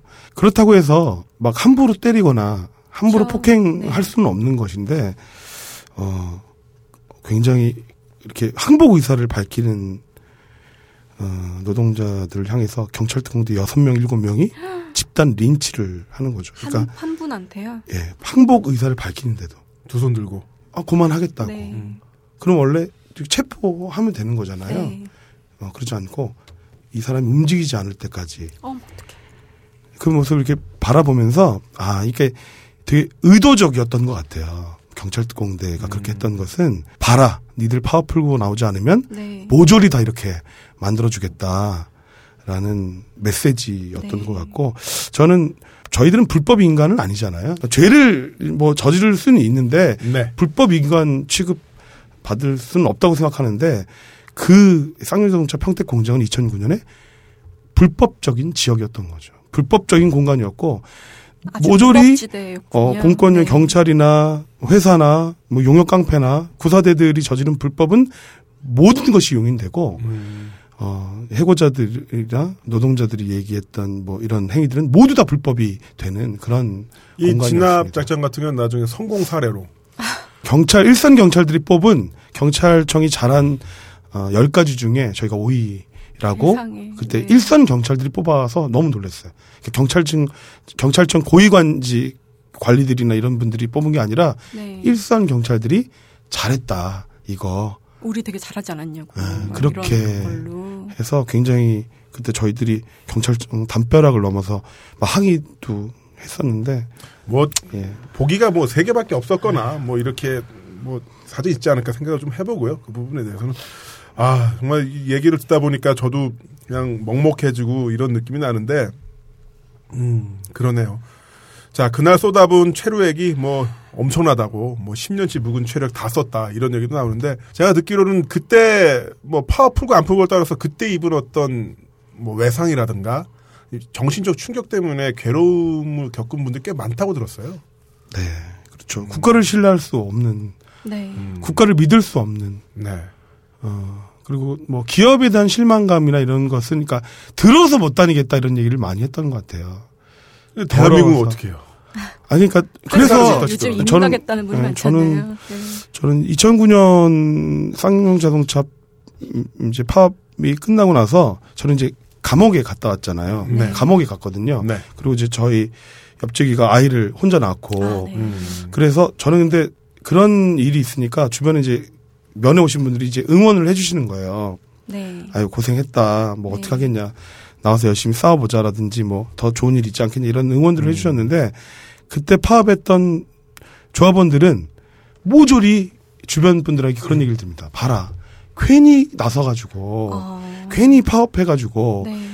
괜히 니들이 공장에 있어가지고 네. 이 꼴이 뭐냐. 음. 그러니까 억울하고 본인이 억울해서 이 파업에 함께했고 내가 해고될 이유가 없다고 생각하는데 아무도 제, 저희들 말을 들어주지 않고 심지어는 그 지역에 있는 학교에서는 아빠가 쌍차 해고 노동자인 사람 손들어 봐라. 뭐 이렇게 하면서 뭐 그러면서 뭐 니네 아빠 빨갱이라서 그렇다. 어, 사람도 아니에요, 진짜. 네. 그 아까 니들이 왜 그랬냐 괜히 파업해가지고 이런 말씀을 많이 듣게 된 건 아무래도 보수 언론이 그때 때리기가 엄청 났던 걸로 기억이 돼요. 그러니까 저는 그때 이분들이 물도 부족해서 못 드시고 있다고 들어가지고 그 취재를 가면서 좀 비슷한 현- 상황을 만들어 보려고 혼자 물을 안 먹어봤어요. 근데 24시간이 지나니까 못 버티겠는 거예요. 그래서 어떻게 이렇게 계시나 그랬는데 그때 다른 신문을 보니까 안에 물 많다. 다 거짓말이다. 이런 기사가 엄청나게 나더라고요. 그때 상황은 어땠나요? 물은 없지는 않았어요. 네. 물은 마실 물은 있었고 여름이었기 때문에 네. 근데 그 보설론에서 이제 촬영했던 그 물을 다 모아가지고 네. 근데 그때 당시 마지막까지 있던 분이 한 500분 정도 됐는데 네. 한 일주일도 못 먹을 만한 네. 물인 거죠. 네. 그거 보고 이제 되게 많다라고 하셨는데 네. 파업이 이제 언제 끝날지 모르기 때문에 네. 저희들은 이제 계속 아껴서 네. 씻지를 안 했어요. 아휴, 되게 네. 아주 더러운 투쟁이었거든요. 이게, 이게 원래는 이제 간부들은 좀 조합원들보다 이렇게 본을 보여야 되잖아요. 네. 네. 간부들이라고 해서 조합원들보다 더 훨씬 뭐 안락하게 생활할 수 없는 음. 상황이었기 네. 때문에 저희 이 있던 저기 다른 간부님들하고 결의를 했어요. 네. 양치를 일주일에 한 번씩만 하자. 세수는 하지 말자. 음. 머리도 감지 말고 음. 머리 빡빡 깎으니까 네. 양치는 그래도 일주일에 한 번씩은 해야 음. 되는 것 아니냐 했는데 3일이 지나니까 정말 못 참겠더라고요. 네. 그래서 음. 새벽 2시에 다들 잔다고 할 때 조용히 옆구석에 가서 양치를 했던 기억이 있습니다. 그 물도 진짜 요만큼씩만 쓰고. 아니 뭐 근데 네. 물을 네. 물을 왜냐면 여름이니까 한참 네. 더울 때니까 마실 수밖에 없잖아요. 더군다나 긴장 상태인데. 어, 네. 뭐, 뭐, 뭐 땀을 비 오듯이 흘리던 네. 시기라. 자. 하여튼 그때 참 흑색 선전이 엄청 났던 음. 걸로 기억이 돼요. 저도 네. 기억해. 왜냐면 제가 평택 사람이잖아요. 아, 맞다. 네, 그때 노조들이 뭐 자동차 부품 팔아서 외부에다 갖다 팔아가지고 회사 어려워졌다. 아 그런 얘기도 있나요? 네, 그런 얘기 많이 돌았어요. 제가 그 송탄 신장동 그 서정리역 그쪽에서 살았었는데 그런 이야기가 술집이라든가 이런 데 많이 돌았죠. 물론 그게 누가 의도적으로 풀었다라고 할 수 있는지는 잘 모르겠습니다만은 어쨌든 간에 그런 이야기가 많이 돌았었고요. 자, 그러다가 2009년 8월 5일 그 진압이 시작되면서부터 부상자 속출하고 그 상황에서 도저히 이제 견딜 수가 없으니까 당시에 그 한상균 지부장이 더 이상 부상자를 막기 위해서 교사 아, 노사 교섭을 요청을 하고 그때 네. 무급휴직 48% 희망퇴직 52% 합의라고 저녁 9시 또 평택 공장을 나서잖아요. 또 그때 조항이 있었던 거 보면은 민형사상 뭐 고소고발 안 한다 이런 게 있지 않았었나요? 네, 조합원들한테는 민영선 책임을 묻지 않는다. 네네. 라고 합의를 했었고 네. 그 이외에도 여러 가지 있었는데 뭐 하나 지켜진 게 없는 거죠. 그렇죠. 단 한 가지도 그 무급이직도 1년 뒤에 순환 어, 뭐, 음. 로 다시 복직시키겠다는 약속을 했는데 4년이 지나서 복직이 됐던 거고. 4년이요? 예. 네. 네. 뭐 여기 86 합의라고 하는 것이 지켜진 게 사실 단 한 가지도 없었죠. 음. 그때 약간 네. 이제 협상 문구가 조금 애매한 게 있긴 있었어요. 제가 네. 이제 그러니까 정확하게 1년 뒤에 복직한다 이게 아니고 1년 뒤에 회사가 경영이 정상화되면 어, 그때 복직을 한다라고 사실은 써 있더라고요. 그러니까 막 형편이 좋아지면 음. 그렇죠. 이런 식으로. 이거 1년 뭐 뒤에 그 봐서 이게, 이게 이제 네. 언론하고 저희들 좀, 좀 의견이 다른데 그러니까 1년 뒤에 복직을 시킨다. 단 회사가 정말 어려울 수 있잖아요. 1년 뒤에도. 음. 네. 그러면 순환 휴직을 하더라도 복직을 시킨다라고 합의를 한 거거든요. 음. 그러니까 이건 문구상은 모르겠는데 그러니까 한상윤 그때 지금 이제 민주노총 위원장이신 한상윤 전 지부장과 회사 박영태 대표와 그렇게 교섭을 한 네. 거거든요. 근데 사실 이제 문구 말, 말씀하신 대로 문구 사항이 애매하다는 이유로 그렇게 회사에서 약속을 지키지 않는 것이었죠. 악용했던 것 같아요. 그런 애매한 문구를. 그리고 그때 또 이제 보수 언론을 보면은 음, 이제 모 보수 언론의 이제 사설입니다. 무엇보다도 쌍용차를 이 지경으로 몰아간 노조에 대해 법과 법률에 따라서 철저히 그 책임을 묻는 과정을 거쳐야 한다. 그렇게 하지 않는다면 쌍용차는 어, 다시 한번 또 얼어질 수 있다고 돼 있고요. 또 어떤 사설은 강성노조의 무모한 파업과 민주노총을 비롯한 부추김이 어려운 회사를 더 궁지로 몰아넣고 불법 행동에 동조하지 않은 많은 근로자와 다른 가족들의 일자리의 생계까지 위협했다. 이게 나와 있는데 아주 준엄하게 꾸짖고 있는데 사실 네. 아까 이야기한 것처럼 그 기술 유출이라든가 네. 아니면 그 회계 자료가 잘못됐다. 뭐 잘못이란 표현은 뭐 의도하지 않았던 뭐 실수든 고의든 간에 어쨌든 잘못됐다는 팩트들은 전부 다 무시하고 노조의 탓으로만 몰아가고 있는 거죠. 니들이 잘못했다. 여기서 부추김이라는 표현을 써가지고 전부터 궁금했던 거를 허 기자님한테 여쭤보고 싶은 게 보통 이렇게 아까 산자 가족 대책이에서 외부 세력 나가달라 그런 말씀을 하셨잖아요. 근데 어느 투쟁 현장이든지 어디서 이제 결합 세력이 들어오면 꼭 사측에서 그런단 말이에요. 외부 세력 나가라고. 예. 예. 그러면 어? 내가 외부 세력인가? 이러면서 할 말이 잠깐 없어지긴 해요. 근데 어떻게 네. 이걸 해석해야 될까요? 아, 외부 세력이 아니고 연대 세력이죠. 연대 아, 세력. 네. 그러니까 자꾸 그렇게 어, 프레임을 만들어 가는데 네. 아니 원래 우리나라는 늘 돕고 사는 게 인지상정이고 그럼요. 우리 네. 전통 문화예요. 네. 그래서 내일이 아니더라도 누군가가 힘든 일에 빠지면 내일처럼 생각돼서 돕고 살아요. 그게 네. 연대거든요. 네네. 그 연대 세력이에요. 그래서 학생들도 그 안에 공장 안에 들어가서 여러분 힘내세요 이렇게 외치고도 가고 네. 네, 여러 가지 연대 행위를 한단 말입니다. 네. 근데 그거를 외부 세력이라고 하면 안 되죠. 아니 그러면은 경총이나 이런 데에서도 네. 지들도 성명 발표하면 안 돼요. 쌍용차 아니 자기들도 그럼 외부 외부, 세력으로 세력인데. 쌍용차 네. 입장을 거두는 거예요. 네. 그럼 그러면 안 되는 거죠. 그러니까 네. 그거는 외부 세력이라는 건 물타기고요.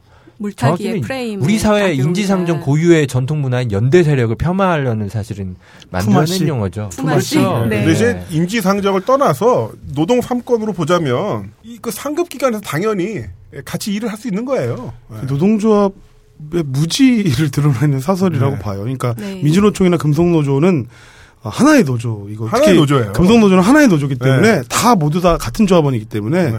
이게 무슨 이 공장이 다르다고 이 연대 세력이고 외부 세력이 게 아니라 그냥 조합원들이기 때문에 좀 다른 문제인 것 같고 네, 외부 세력이 아니라 연대 세력이니까 다들 자신감 있게 참견해 주시면 좋을 것 같습니다. 자, 네. 좋은 말 들었어요. 외부가 아니었어.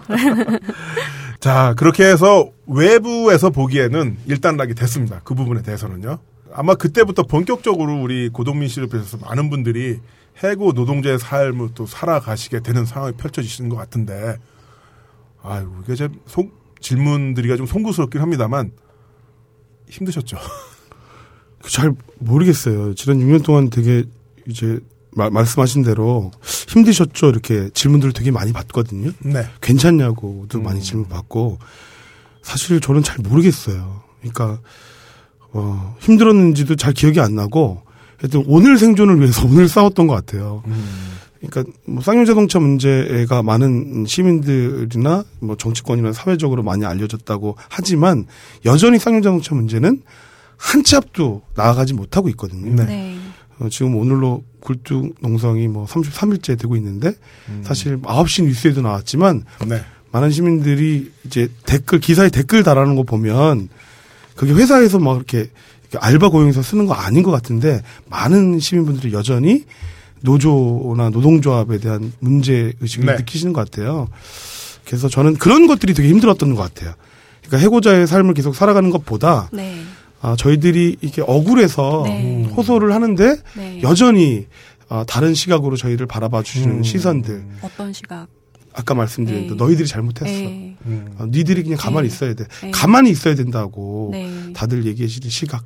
가만히 있으라는 참 쓰면 안 되는 말인데, 요즘 세상에서. 예. 그러니까 저희들이 억울하고 이 문제를 알리기 위해서 노력을 하는 것인데 그리고 저희들이 잘못한 것이 없기 때문에 다시 공장으로 돌아가겠다고 얘기하는 것인데 많은 분들이 그건 아니다. 왜 너희들은?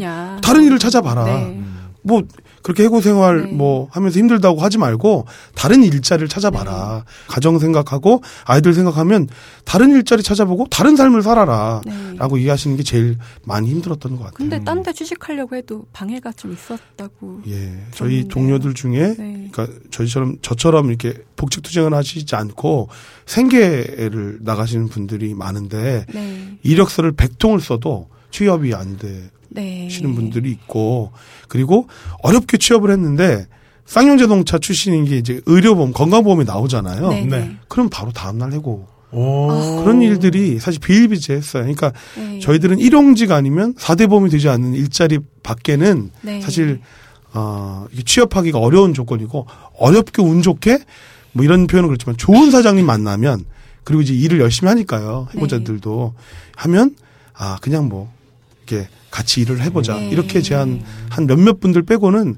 거의 일용직을 전전하고 있는 게 완전히 사실이죠. 주홍글 씨가 찍혀버렸다고 네. 볼 수밖에 없겠네요. 그 돌아가신 분들도 꽤 되시죠.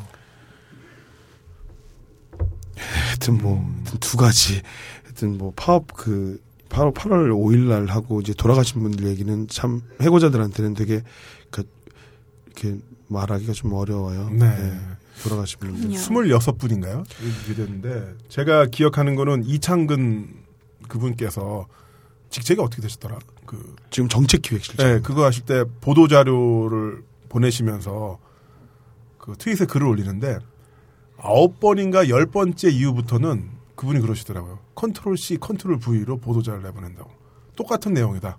해고 노동자가 신산한 삶을 살다가 세상을 떠났다. 제발 취재 좀 하러 와라. 이런 식으로 이제 보도 자료를 내보내시면서 뭐 더 이상 추가할 내용이 없다 이렇게 하셨던 게 기억이 나네요. 음. 네. 자, 그런 상태에서 저 2014년 초죠. 고등법원에서 이 판결이 나오는데 바로 쌍용차 쌍용 자동차의 그 정리 해고는 회계 자료가 이게 뭐 어떻게 법적으로 어떻게 표현한 게 맞는지 모르겠습니다만 어쨌든 잘못됐으니까 무효하다라는 판결이 나왔어요. 그래서 어 이거 뭐야 해결되는 건가?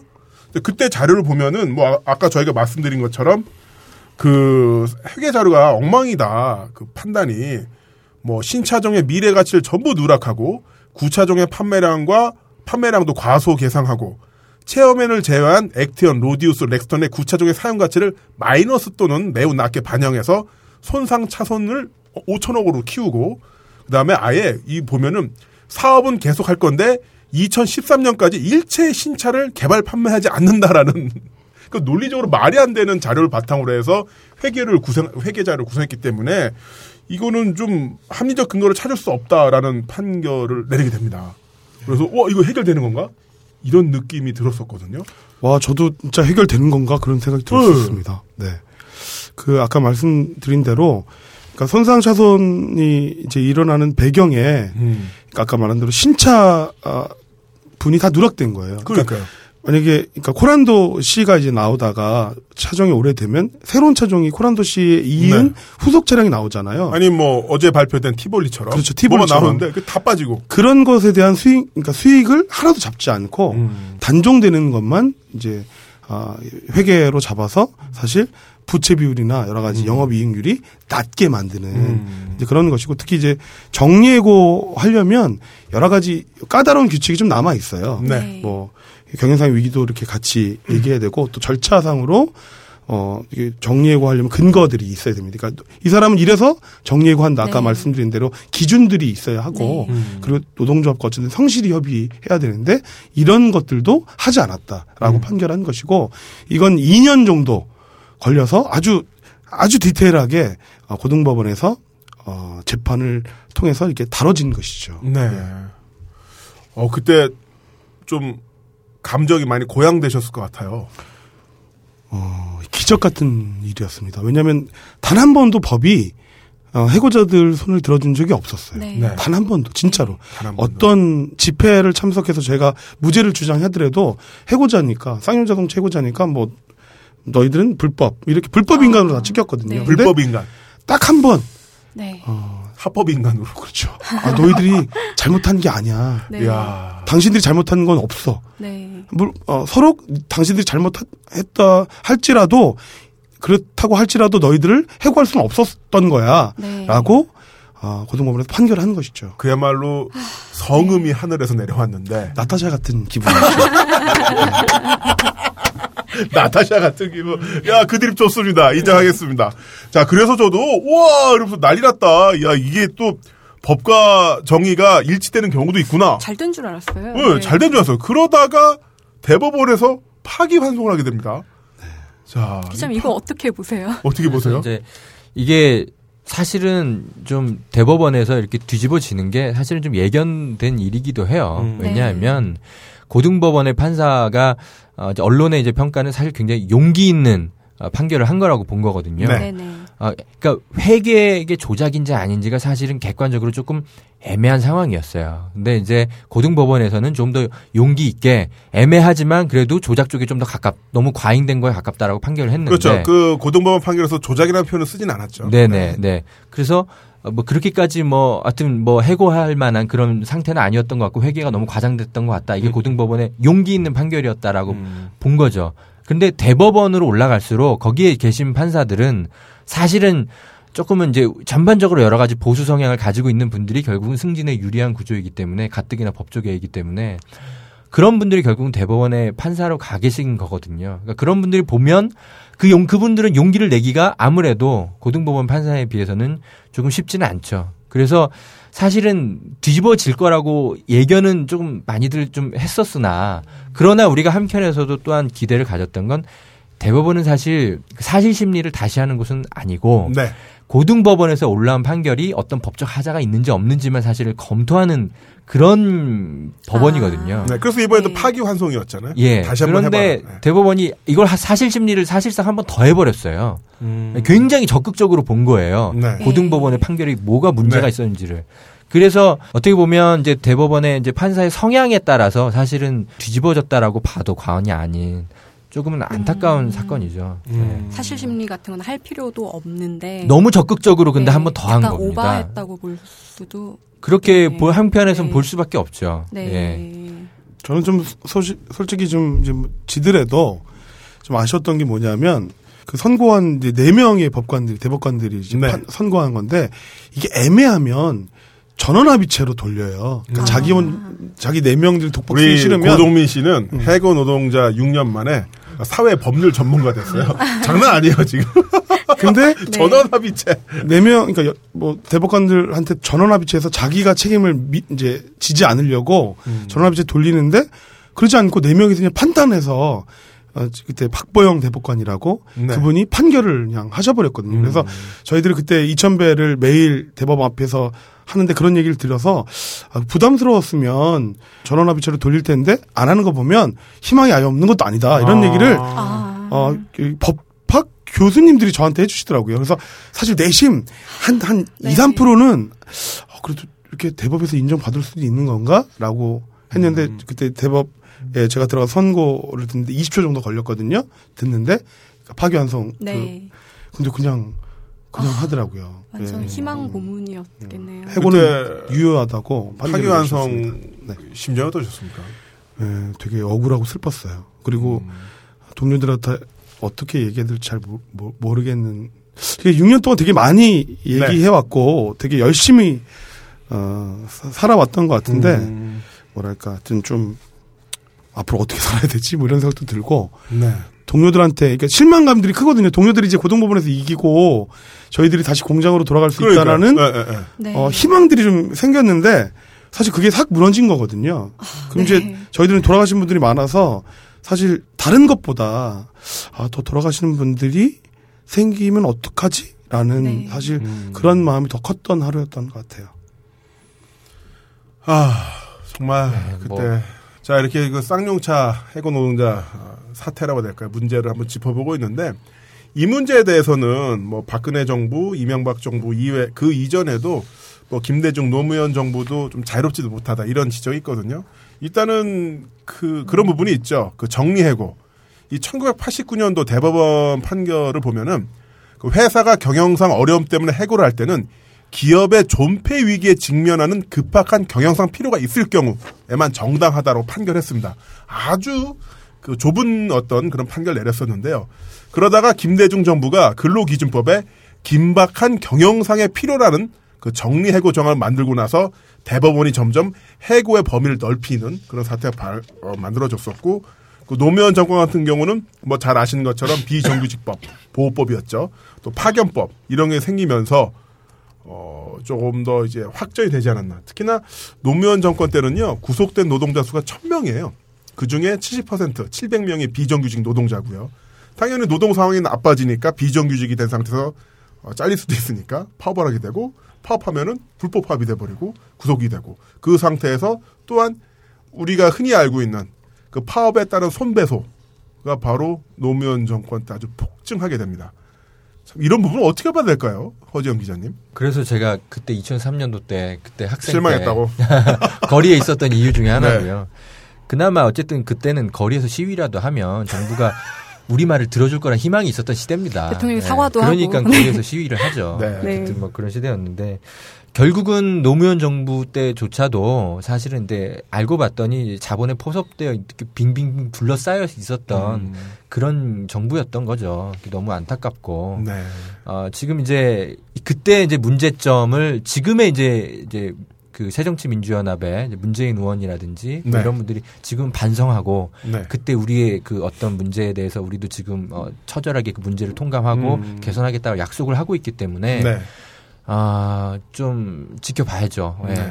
뭐 노무현 전 대통령님 좋아하시는 분들은 약간 좀 의아할 수도 있겠습니다만 노짱 노짱 하는 거는 네. 우리끼리 봉화마을 모였을 때 하는 거고 네. 팬클럽 차내서 인간적으로는 사실 네, 인간적으로 안갈 그런데 없죠 그런 분은. 그 이런 사회 현안, 노동 문제라든가 이런 걸 이야기할 때는 정치인 노무현, 대통령 노무현과 인간적인 노무현 좀 분리하고 그의 정책이라든가 과오도 좀 짚어보는 게 필요하지 않을까 해서 이렇게 한번 넣어봤습니다 꼭지를 왜냐면은 여기서 우리가 좀 한 발 더 나가지 않는다면은 전두환도 그런 얘기 많이 들어요. 얼마나 후배들한테 잘해주고 용돈 네. 잘 주고 멋진 장군이었고 통 큰 정치인 대통령한테 그런 얘기 네. 많이 하잖아요. 그때 살기 좋았다. 어, 뭐 그러니까. 거기서 네. 못, 못 나가요. 못 그렇죠. 나가니까.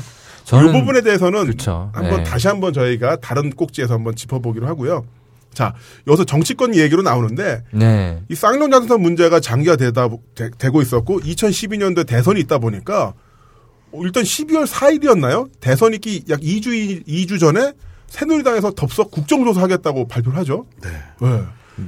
그 김무성 그때 이제 선대위원장, 네. 총괄선대 본부장이었고 지금 이제 당 대표 네. 있죠.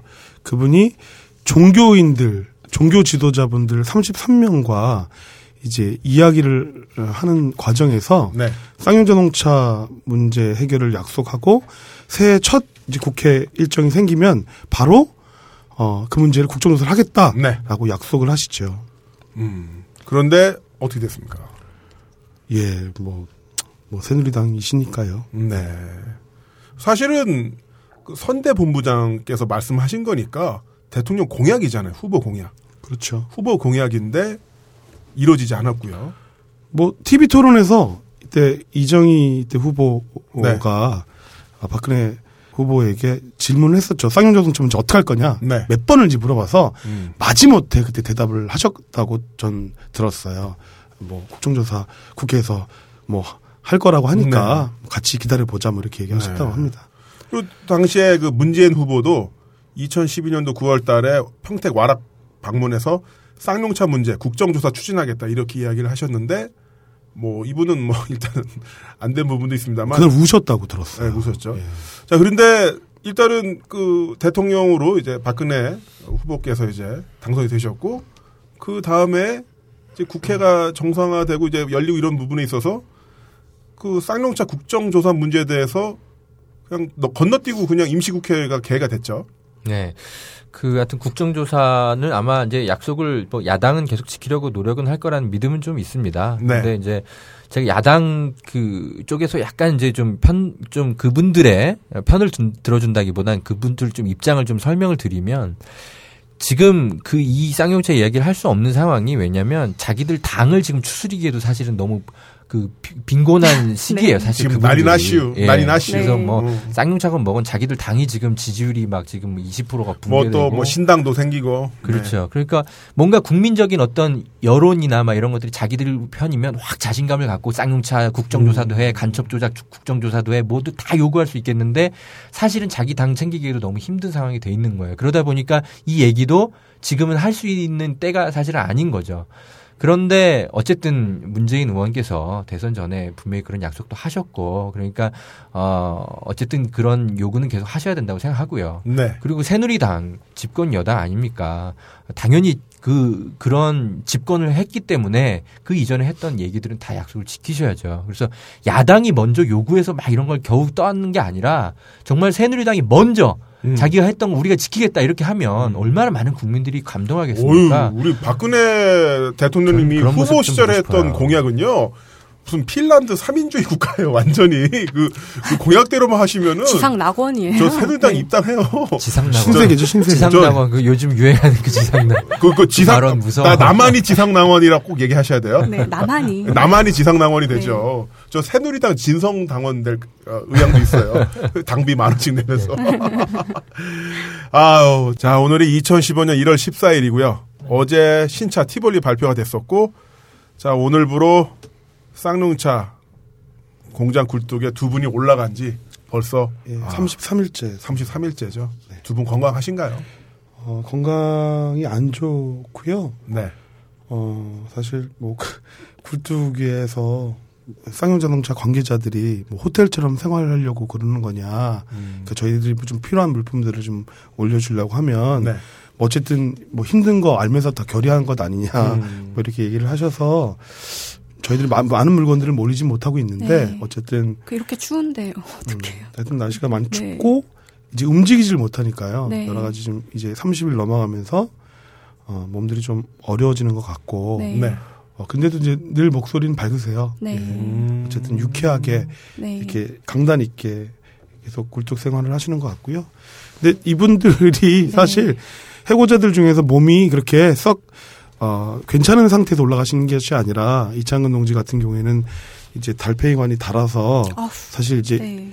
갑자기 픽 쓰러지는 그러니까 이게 균형을 못 이루는 네. 그런 상태의 치료를 계속 받고 있다가 음. 갑자기 올라가시는 것이고 김정국 동지는 어 허리가 너무 이제 디스크가 있어 화- 네. 있어서 실제로 30분 정도 앉아 있으면 허리 때문에 이제 앉아 있지도 못하는 그런 상태에서 올라가시는 겁니다. 음. 그래서 저는 하루하루가 이렇게 33일 일이 아니라 네. 조마조마. 음, 조마조마한 네. 하루하루가 33번 음, 낮밤이 된 거라고 음. 저 개인적으로는 생각하고 그래서 뭐 굴뚝농성 다른 곳에 구미나 스타케미칼 이런 데 벌써 250이 넘었고 네. 뭐 많은 분들 동료 저 같은 이제 분들이 해고자들이 막 여러 가지 투쟁들 하는데 저 피부치 같은 형들 둘이가 올라간 거라 더 마음들이 더 마음이 좀 사람들이 보기에는 그냥 아 고공농성 고공회사 하나 보다 이렇게 생각하기 쉬운데 사실 좀 그런 얘기지만 대소변 문제부터 시작해서 불편한 거 처음에는 고통스러운 게 한두 그러니까 개가 아니죠. 예. 처음에는 신문지 깔고 예. 이게 근데 이게 되게 사람이 뭐 신문지 깔고도 할 수 있는데 이게 이게 뭐랄까 스스로 이렇게 되게 비하감이 생기나 봐요. 그러니까 존엄하잖아요, 사람들은. 예. 네. 스스로 어쨌든 자존감들이 있는 것인데 네. 이런 자존감들이 좀 무너지고 네. 그런 게 되게 속상. 사람이 그 최소한의 위생과 청결을 책임지지 못할 때 자존심이 무너지거든요. 네. 저도 예전에 시합하다가 마비 한번 왔을 때 누워서 똥오줌 싼 적이 있었는데요. 음. 한번 경험하면 회복하는데 꽤 오래 걸려요. 그러니까. 그 네. 내가 내가 왜 이 존엄받지 못한 존재가 되느냐 이런 부분이 있는데 저도 그 부분 조금은 알아서 한번 숟가락 그러니까 이 얹어봤고요. 고공농성이라는 게 진짜 예. 70m니까 그 굴뚝 위가 늘 흔들려요. 바람이 불면. 네. 인간이 제일 공포감을 느끼는 미터라는 얘기도 어디서 들었어요. 그 60m. 10m고 70m는 아. 그냥 무서운 거죠. 그냥 무서운 거. 그 위에서 네. 봐도 무서운 거예요. 네.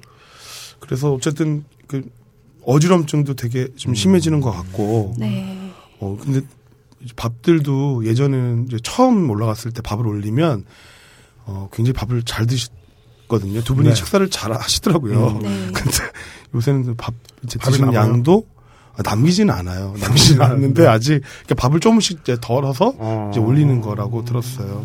걱정입니다. 매일 네. 하루하루가. 그 녹음하기 이틀 전에 음, 인도 어 이제 그 자동차 이제 현재 쌍용 자동차의 이제 오너라고 될까요? 그 마인드라 회장이 한국에 왔잖아요. 네네네. 예. 신차 티볼리 발표 때문에 왔는데 일단은 계속 트위터로 의견을 의견 일단 매신을 보내다가 우리 고동민 씨는 블락당한 걸로 알고 있는데 아, 그렇습니까? 저는 예, 아니 저는 영어로 보내지 않고 네. 한글로 보내서 네. 저는 불락하신 것 같아요. 네. 네. 오늘 이창근 어, 동지와는 서로 트윗 멘션을 서로 주고받았어요. 오 그러니까요. 그 어, 부분이 네. 큰 화제가 됐었는데 그 이창근 씨가 자기 아기 사진이죠. 예, 예. 어, 아들 사진이랑 같이 우는 사진을 하면서 얘기 좀 하자 하니까 어, 얘기하자라고. 근데 그 한 줄 멘션이 어 저도 막 전율이 올랐어요. 일단 얘기는 좀 하는 건가? 어. 저희는 대화를 처음 해보는 거예요. 6년 네. 동안. 아, 6년 그러니까 만에. 아, 6년 잠깐만요. 동안 그- 아 그래가지고 오늘 김득등 지부장이 공장으로 들어갔는데 지난 6년 동안 사측이랑 정식으로 대화를 해본 게 이번이 처음이에요. 그러니까 대화를 해본 적은 어, 한 차례 있었어요. 저는. 한 차례. 근데 해고자 복직에 대한 이야기를 듣, 듣기 위해서 네. 대화를 하는 건 오늘 처음이고요. 특히 어, 마인드라가 4년 전에 이제 쌍용자동차를 인수했는데 네네. 마인드라 관계자가 어쨌든 해고자 복직에 대한 얘기를 언급하는 것조차도 어, 이번에 처음입니다. 신차 발표 때 얘기를 했죠. 사실 뭐 좀 성에 안 차는 내용이 했습니다만 차가 잘 팔리고 매출이 올라가면 어, 해고자를 중심으로 해서 뭐 인원을 늘리겠다라는 홍콩에서 판금을 실은 배가 들어오면 내가 너 30억 입금하겠다. 약간 비슷한 멘트긴 하지만 어쨌든 간에 그런 언급 자체가 처음이라는 거죠. 예.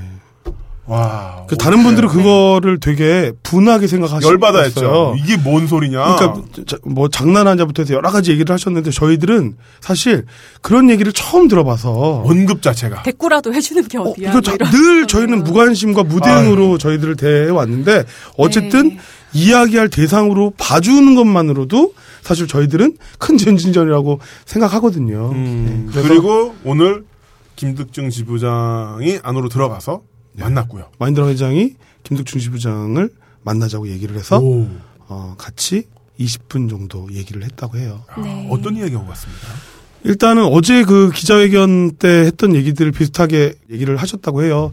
어, 마인드라는 회사는 어쨌든 공동체를 되게 중요하게 공동체를, 생각, 예, 네. 중요하게 생각하고 해고자들 상황이나 굴뚝에 대해서도 너무 잘 알고 있다. 아. 그래서 이 문제를 좀 어, 빠른 시간 안에 해결했으면 좋겠다라는 정도의 얘기를 하셨고 음. 지금 어쨌든 어, 한국 경영진 이제 이율 사장은 실무적으로 같이 논의를 해보자라고 일단 제안을 하셨다고 합니다. 네. 네. 그러면 여기까지 왔으니까 한번 쌍용자동차 사태를 핵심만 한번 짚어볼게요. 네네. 상하이차에 헐값으로 매각을 했어요. 원천 기술이 유출되고 그 다음에 두 명 중에 한 명은 잘라라 정리해고 통지가 들어옵니다. 그래서 정부에서 일주일이나 가겠어 했던 파업이 700명으로 시작해서 2,000명까지 늘어나는데 네. 굉장히 잔혹하게 강제 진압이 있었고요. 그 다음에 예, 굉장히 많은 분들이 세상을 떠나는 그런 투쟁이 계속되는 해고 노동자들의 삶이 있었고 또 정치권에서 뭔가 해줄 것처럼 하더니 예, 안 했고요.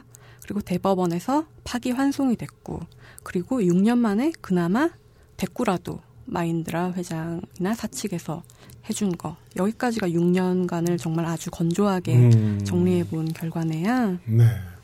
그이 와중에 그 시민사회에서였던 아까 그 허재현 기자가 말씀하시긴 하셨습니다만 그런 연대가 나름대로 힘이 됐다고 보는데 실제로 그 티볼리로 소셜 검색을 해보면요. 어, 전체 약 19,686건이 나오는데 연간 키워드 1위가 쌍용차, 2위가 이창근, 3위가 해고자, 4위가 김정욱, 5위가 이효리. 네. 즉 사측에서 어쨌든 회사 입장에서 신차를 많이 팔아야 되니까 엄청나게 어떤 많은 준비를 했을 텐데 실제 그 social 사- 일반 이용자들이 쓰고 있는 인터넷 sphere에서는 해고자 문제가 크게 각인이 됐다는 것이고요. 어 그리고 또 김의성 씨도 마찬가지입니다. 약 11,000건 정도의 그 트위터 buzz량 일주일 동안 나왔었는데 어 1위가 배우, 2위가 쌍용차, 3위가 1인 시, 4위가 시위, 5위가 해고 노동자. 마인드라 회장 같은 경우는 6천 건이에요.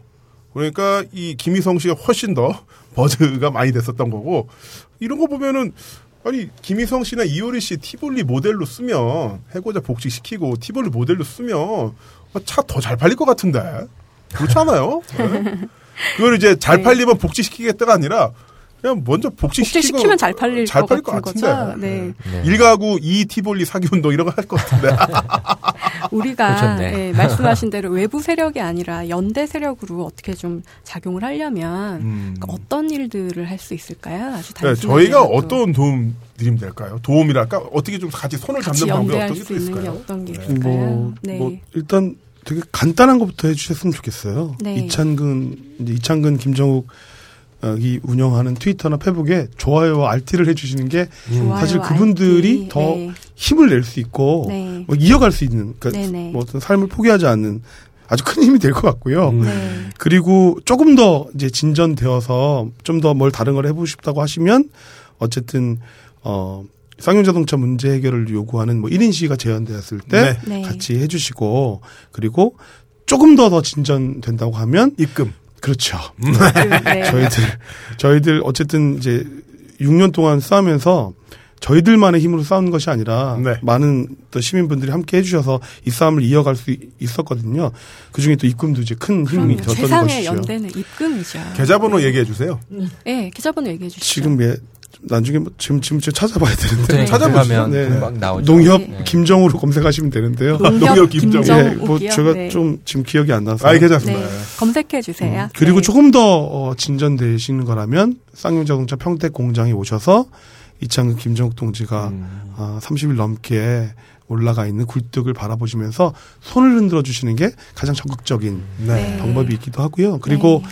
저희 그 어, 쌍차 해고자 형수님들이 실제로 매일 밥을 해서 아침, 점심, 저녁을 올려드리고 있어요. 네. 근데 어, 토요일 날은 좀 그 형수님 좀 쉬시라고 음. 네. 굴뚝 밥상이라고 아. 정시 선생님이랑 이명 선생님이 제안을 해주시는 게 있어요. 그러니까 토요일 날만큼은 그 가족들이 좀 쉬도록 네. 다른 분들 시민분들이 밥을 해서 네, 오자. 그래서 굴뚝에 밥을 올리자 이런 굴뚝 밥상 을 아, 또 제안해 네. 주셔서 그래서 토요일마다 시민들이 오셔서 이제 식사를 같이 이 굴뚝에 올려주고 있거든요. 뭐 일을- 밥을 해가지고 오는 건가요? 그렇죠. 거기서 음. 조리 시설 이런 게 잘안 네. 돼서 그런 일들도 있고요. 네. 그리고 이제 저희가 뭐 1월 24일 날 서울역에서 2시에 네. 범국민 대회를 하거든요. 1월 24일 2시에 예, 서울역 에서요. 서울역. 예. 네. 거기서 함께 쌍용자동차 해고자 문제를 해결해 달라는 많은 이제 시민들의 목소리를 함께 높여주시는 것도 큰 도움이 될 거라고 생각합니다. 네. 저 굴뚝밥상 당장 천안 사니까 가깝게 음, 식을 한번 좀 하시는 건가요? 아, 저 자원봉사로 부엌에서 일하고 있어요. 아, 네. 네. 음. 못하게 생겼죠? 한테 보니까. 아, 굉장히 잘 뭐랄까. 예, 저 김장금이라고 아, 진짜 음식 잘하는 걸로 굉장히 유명합니다. 아, 꼭 음. 가보겠습니다. 네, 가까우니까. 고맙습니다. 네. 또 허재영 기자님, 네. 또 이제 이 문제에 대해서 우리가 어떤 식으로 바라봐야 될까요? 이거는 뭐 남의 일이야, 아니면 그러니까 연대 이런 뭐 동지 의식 다 떠나서 아무 잘못이 없는 노동자들이 직장을 잃고 쫓겨나고 공권력 법으로부터 아무런 보호를 받지 못했습니다. 그렇게 6년이 흘러가고 이제 좀 있으면 7년까지 될 것 같은데 물론 그렇게, 그렇게 절대 그러면 안 되죠. 절대 안. 절대 안 되죠. 네. 되도록이면 2015년 안에 무조건 이제 끝나야 될 것 같은데 하, 어떻게 보셨어요? 이거 직접 공장에도 가보셨고 지금까지 몇 년 시간이 흘러갔는데 네, 뭐 여러 복잡한 생각이 들죠. 그나마 뭐랄까 저는 다행스럽게 하나 봤던 건 어, 그래도 잊혀지지 않는구나 이분들이. 네. 제가 가장 우려했던 건 이분들이 한 1, 2년 지나면 전 잊혀질 거라고 저는 예상했었어요. 네. 그래서 제가 쌍용차 그때 그렇게 진압당하고 나서 제일 먼저 준비했던 게 이분들의 1년 뒤를 반드시 내가 보도하겠다. 네. 왜냐하면 잊혀질까봐. 네. 잊혀질까 전 봐. 잊혀질 줄 알았어요. 그래서 네. 물론 그 뒤에 1년 뒤에 제가 기획도 하고 또 네네. 보도했습니다만 그러고 나서 또 2, 3년 지나면 그래도 잊혀질 줄 알았어요. 그런데 다행히 우리 시민들이 아, 계속 잊지 않고 이분들을 응원하고 무언가를 계속 해주고 이, 우리가 예상치 못했던 이효리 같은 분들이 나타나 주시고 그래서 그나마 잊혀지지 않았던 것이 아 우리 사회가 여전히 상식을 회복하려고 하는 그런 마음들을 가지고 있는 사람들이 여전히 있구나. 음. 아 우리가 우리 사회 정의 뭐 이런 거 열풍 한번 부른 적 있었잖아요. 정의는 무엇이냐. 그죠. 정의는 무엇인가. 네.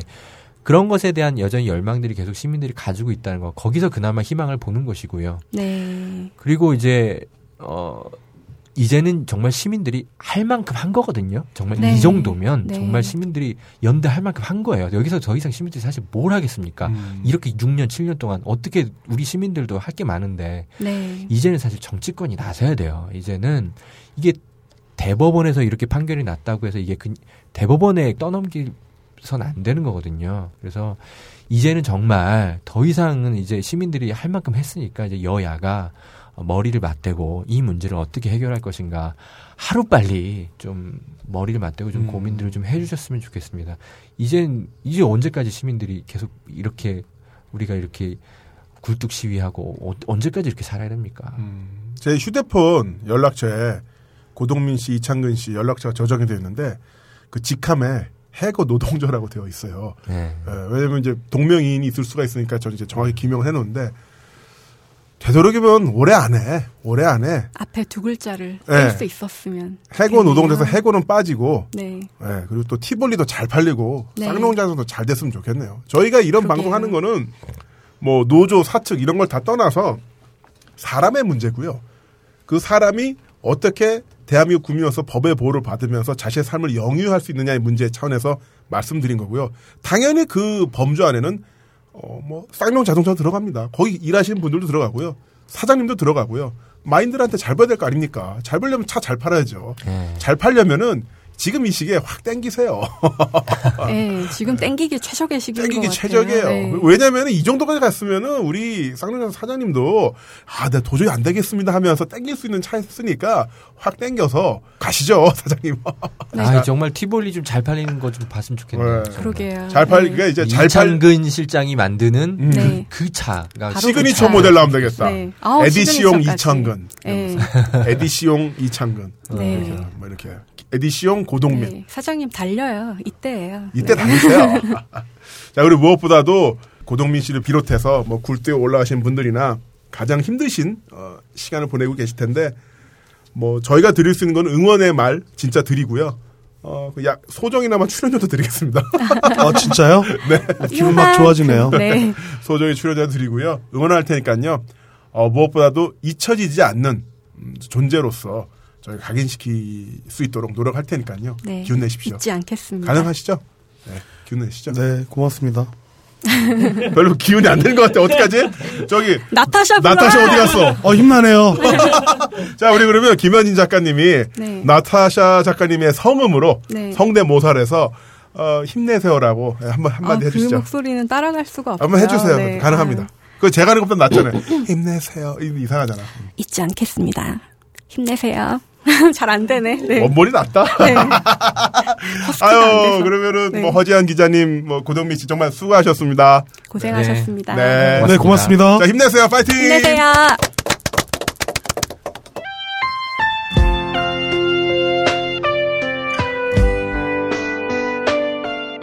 쌍용 자동차 사태. 정부에 대한 평가는 두 가지로 나눌 수 있습니다. 첫 번째, 정부는 할 일을 했다.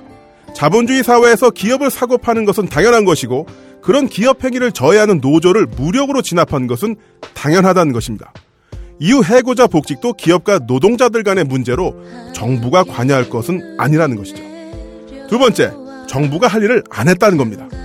크게 보면 대한민국의 자산이기도 한 쌍용 자동차가 헐값에 넘어가는 동안 해외로 기술 유출이 되는 동안 회계 부정이 이루어지는 동안 제대로 된 감시자 역할을 하지도 못했고 무엇보다도 26명이 목숨을 잃을 때까지 정부는 수수방관했다는 겁니다. 국가의 첫 번째 의미가 무엇입니까? 국민의 생명을 지키는 거 아니겠습니까? 과연 여러분들의 생각은 어떻습니까? 그리고 이 사태가 그냥 자본과 시간의 흐름대로 잊혀진다면 과연 우린 안전할 수 있을까요? 과연맨이었습니다.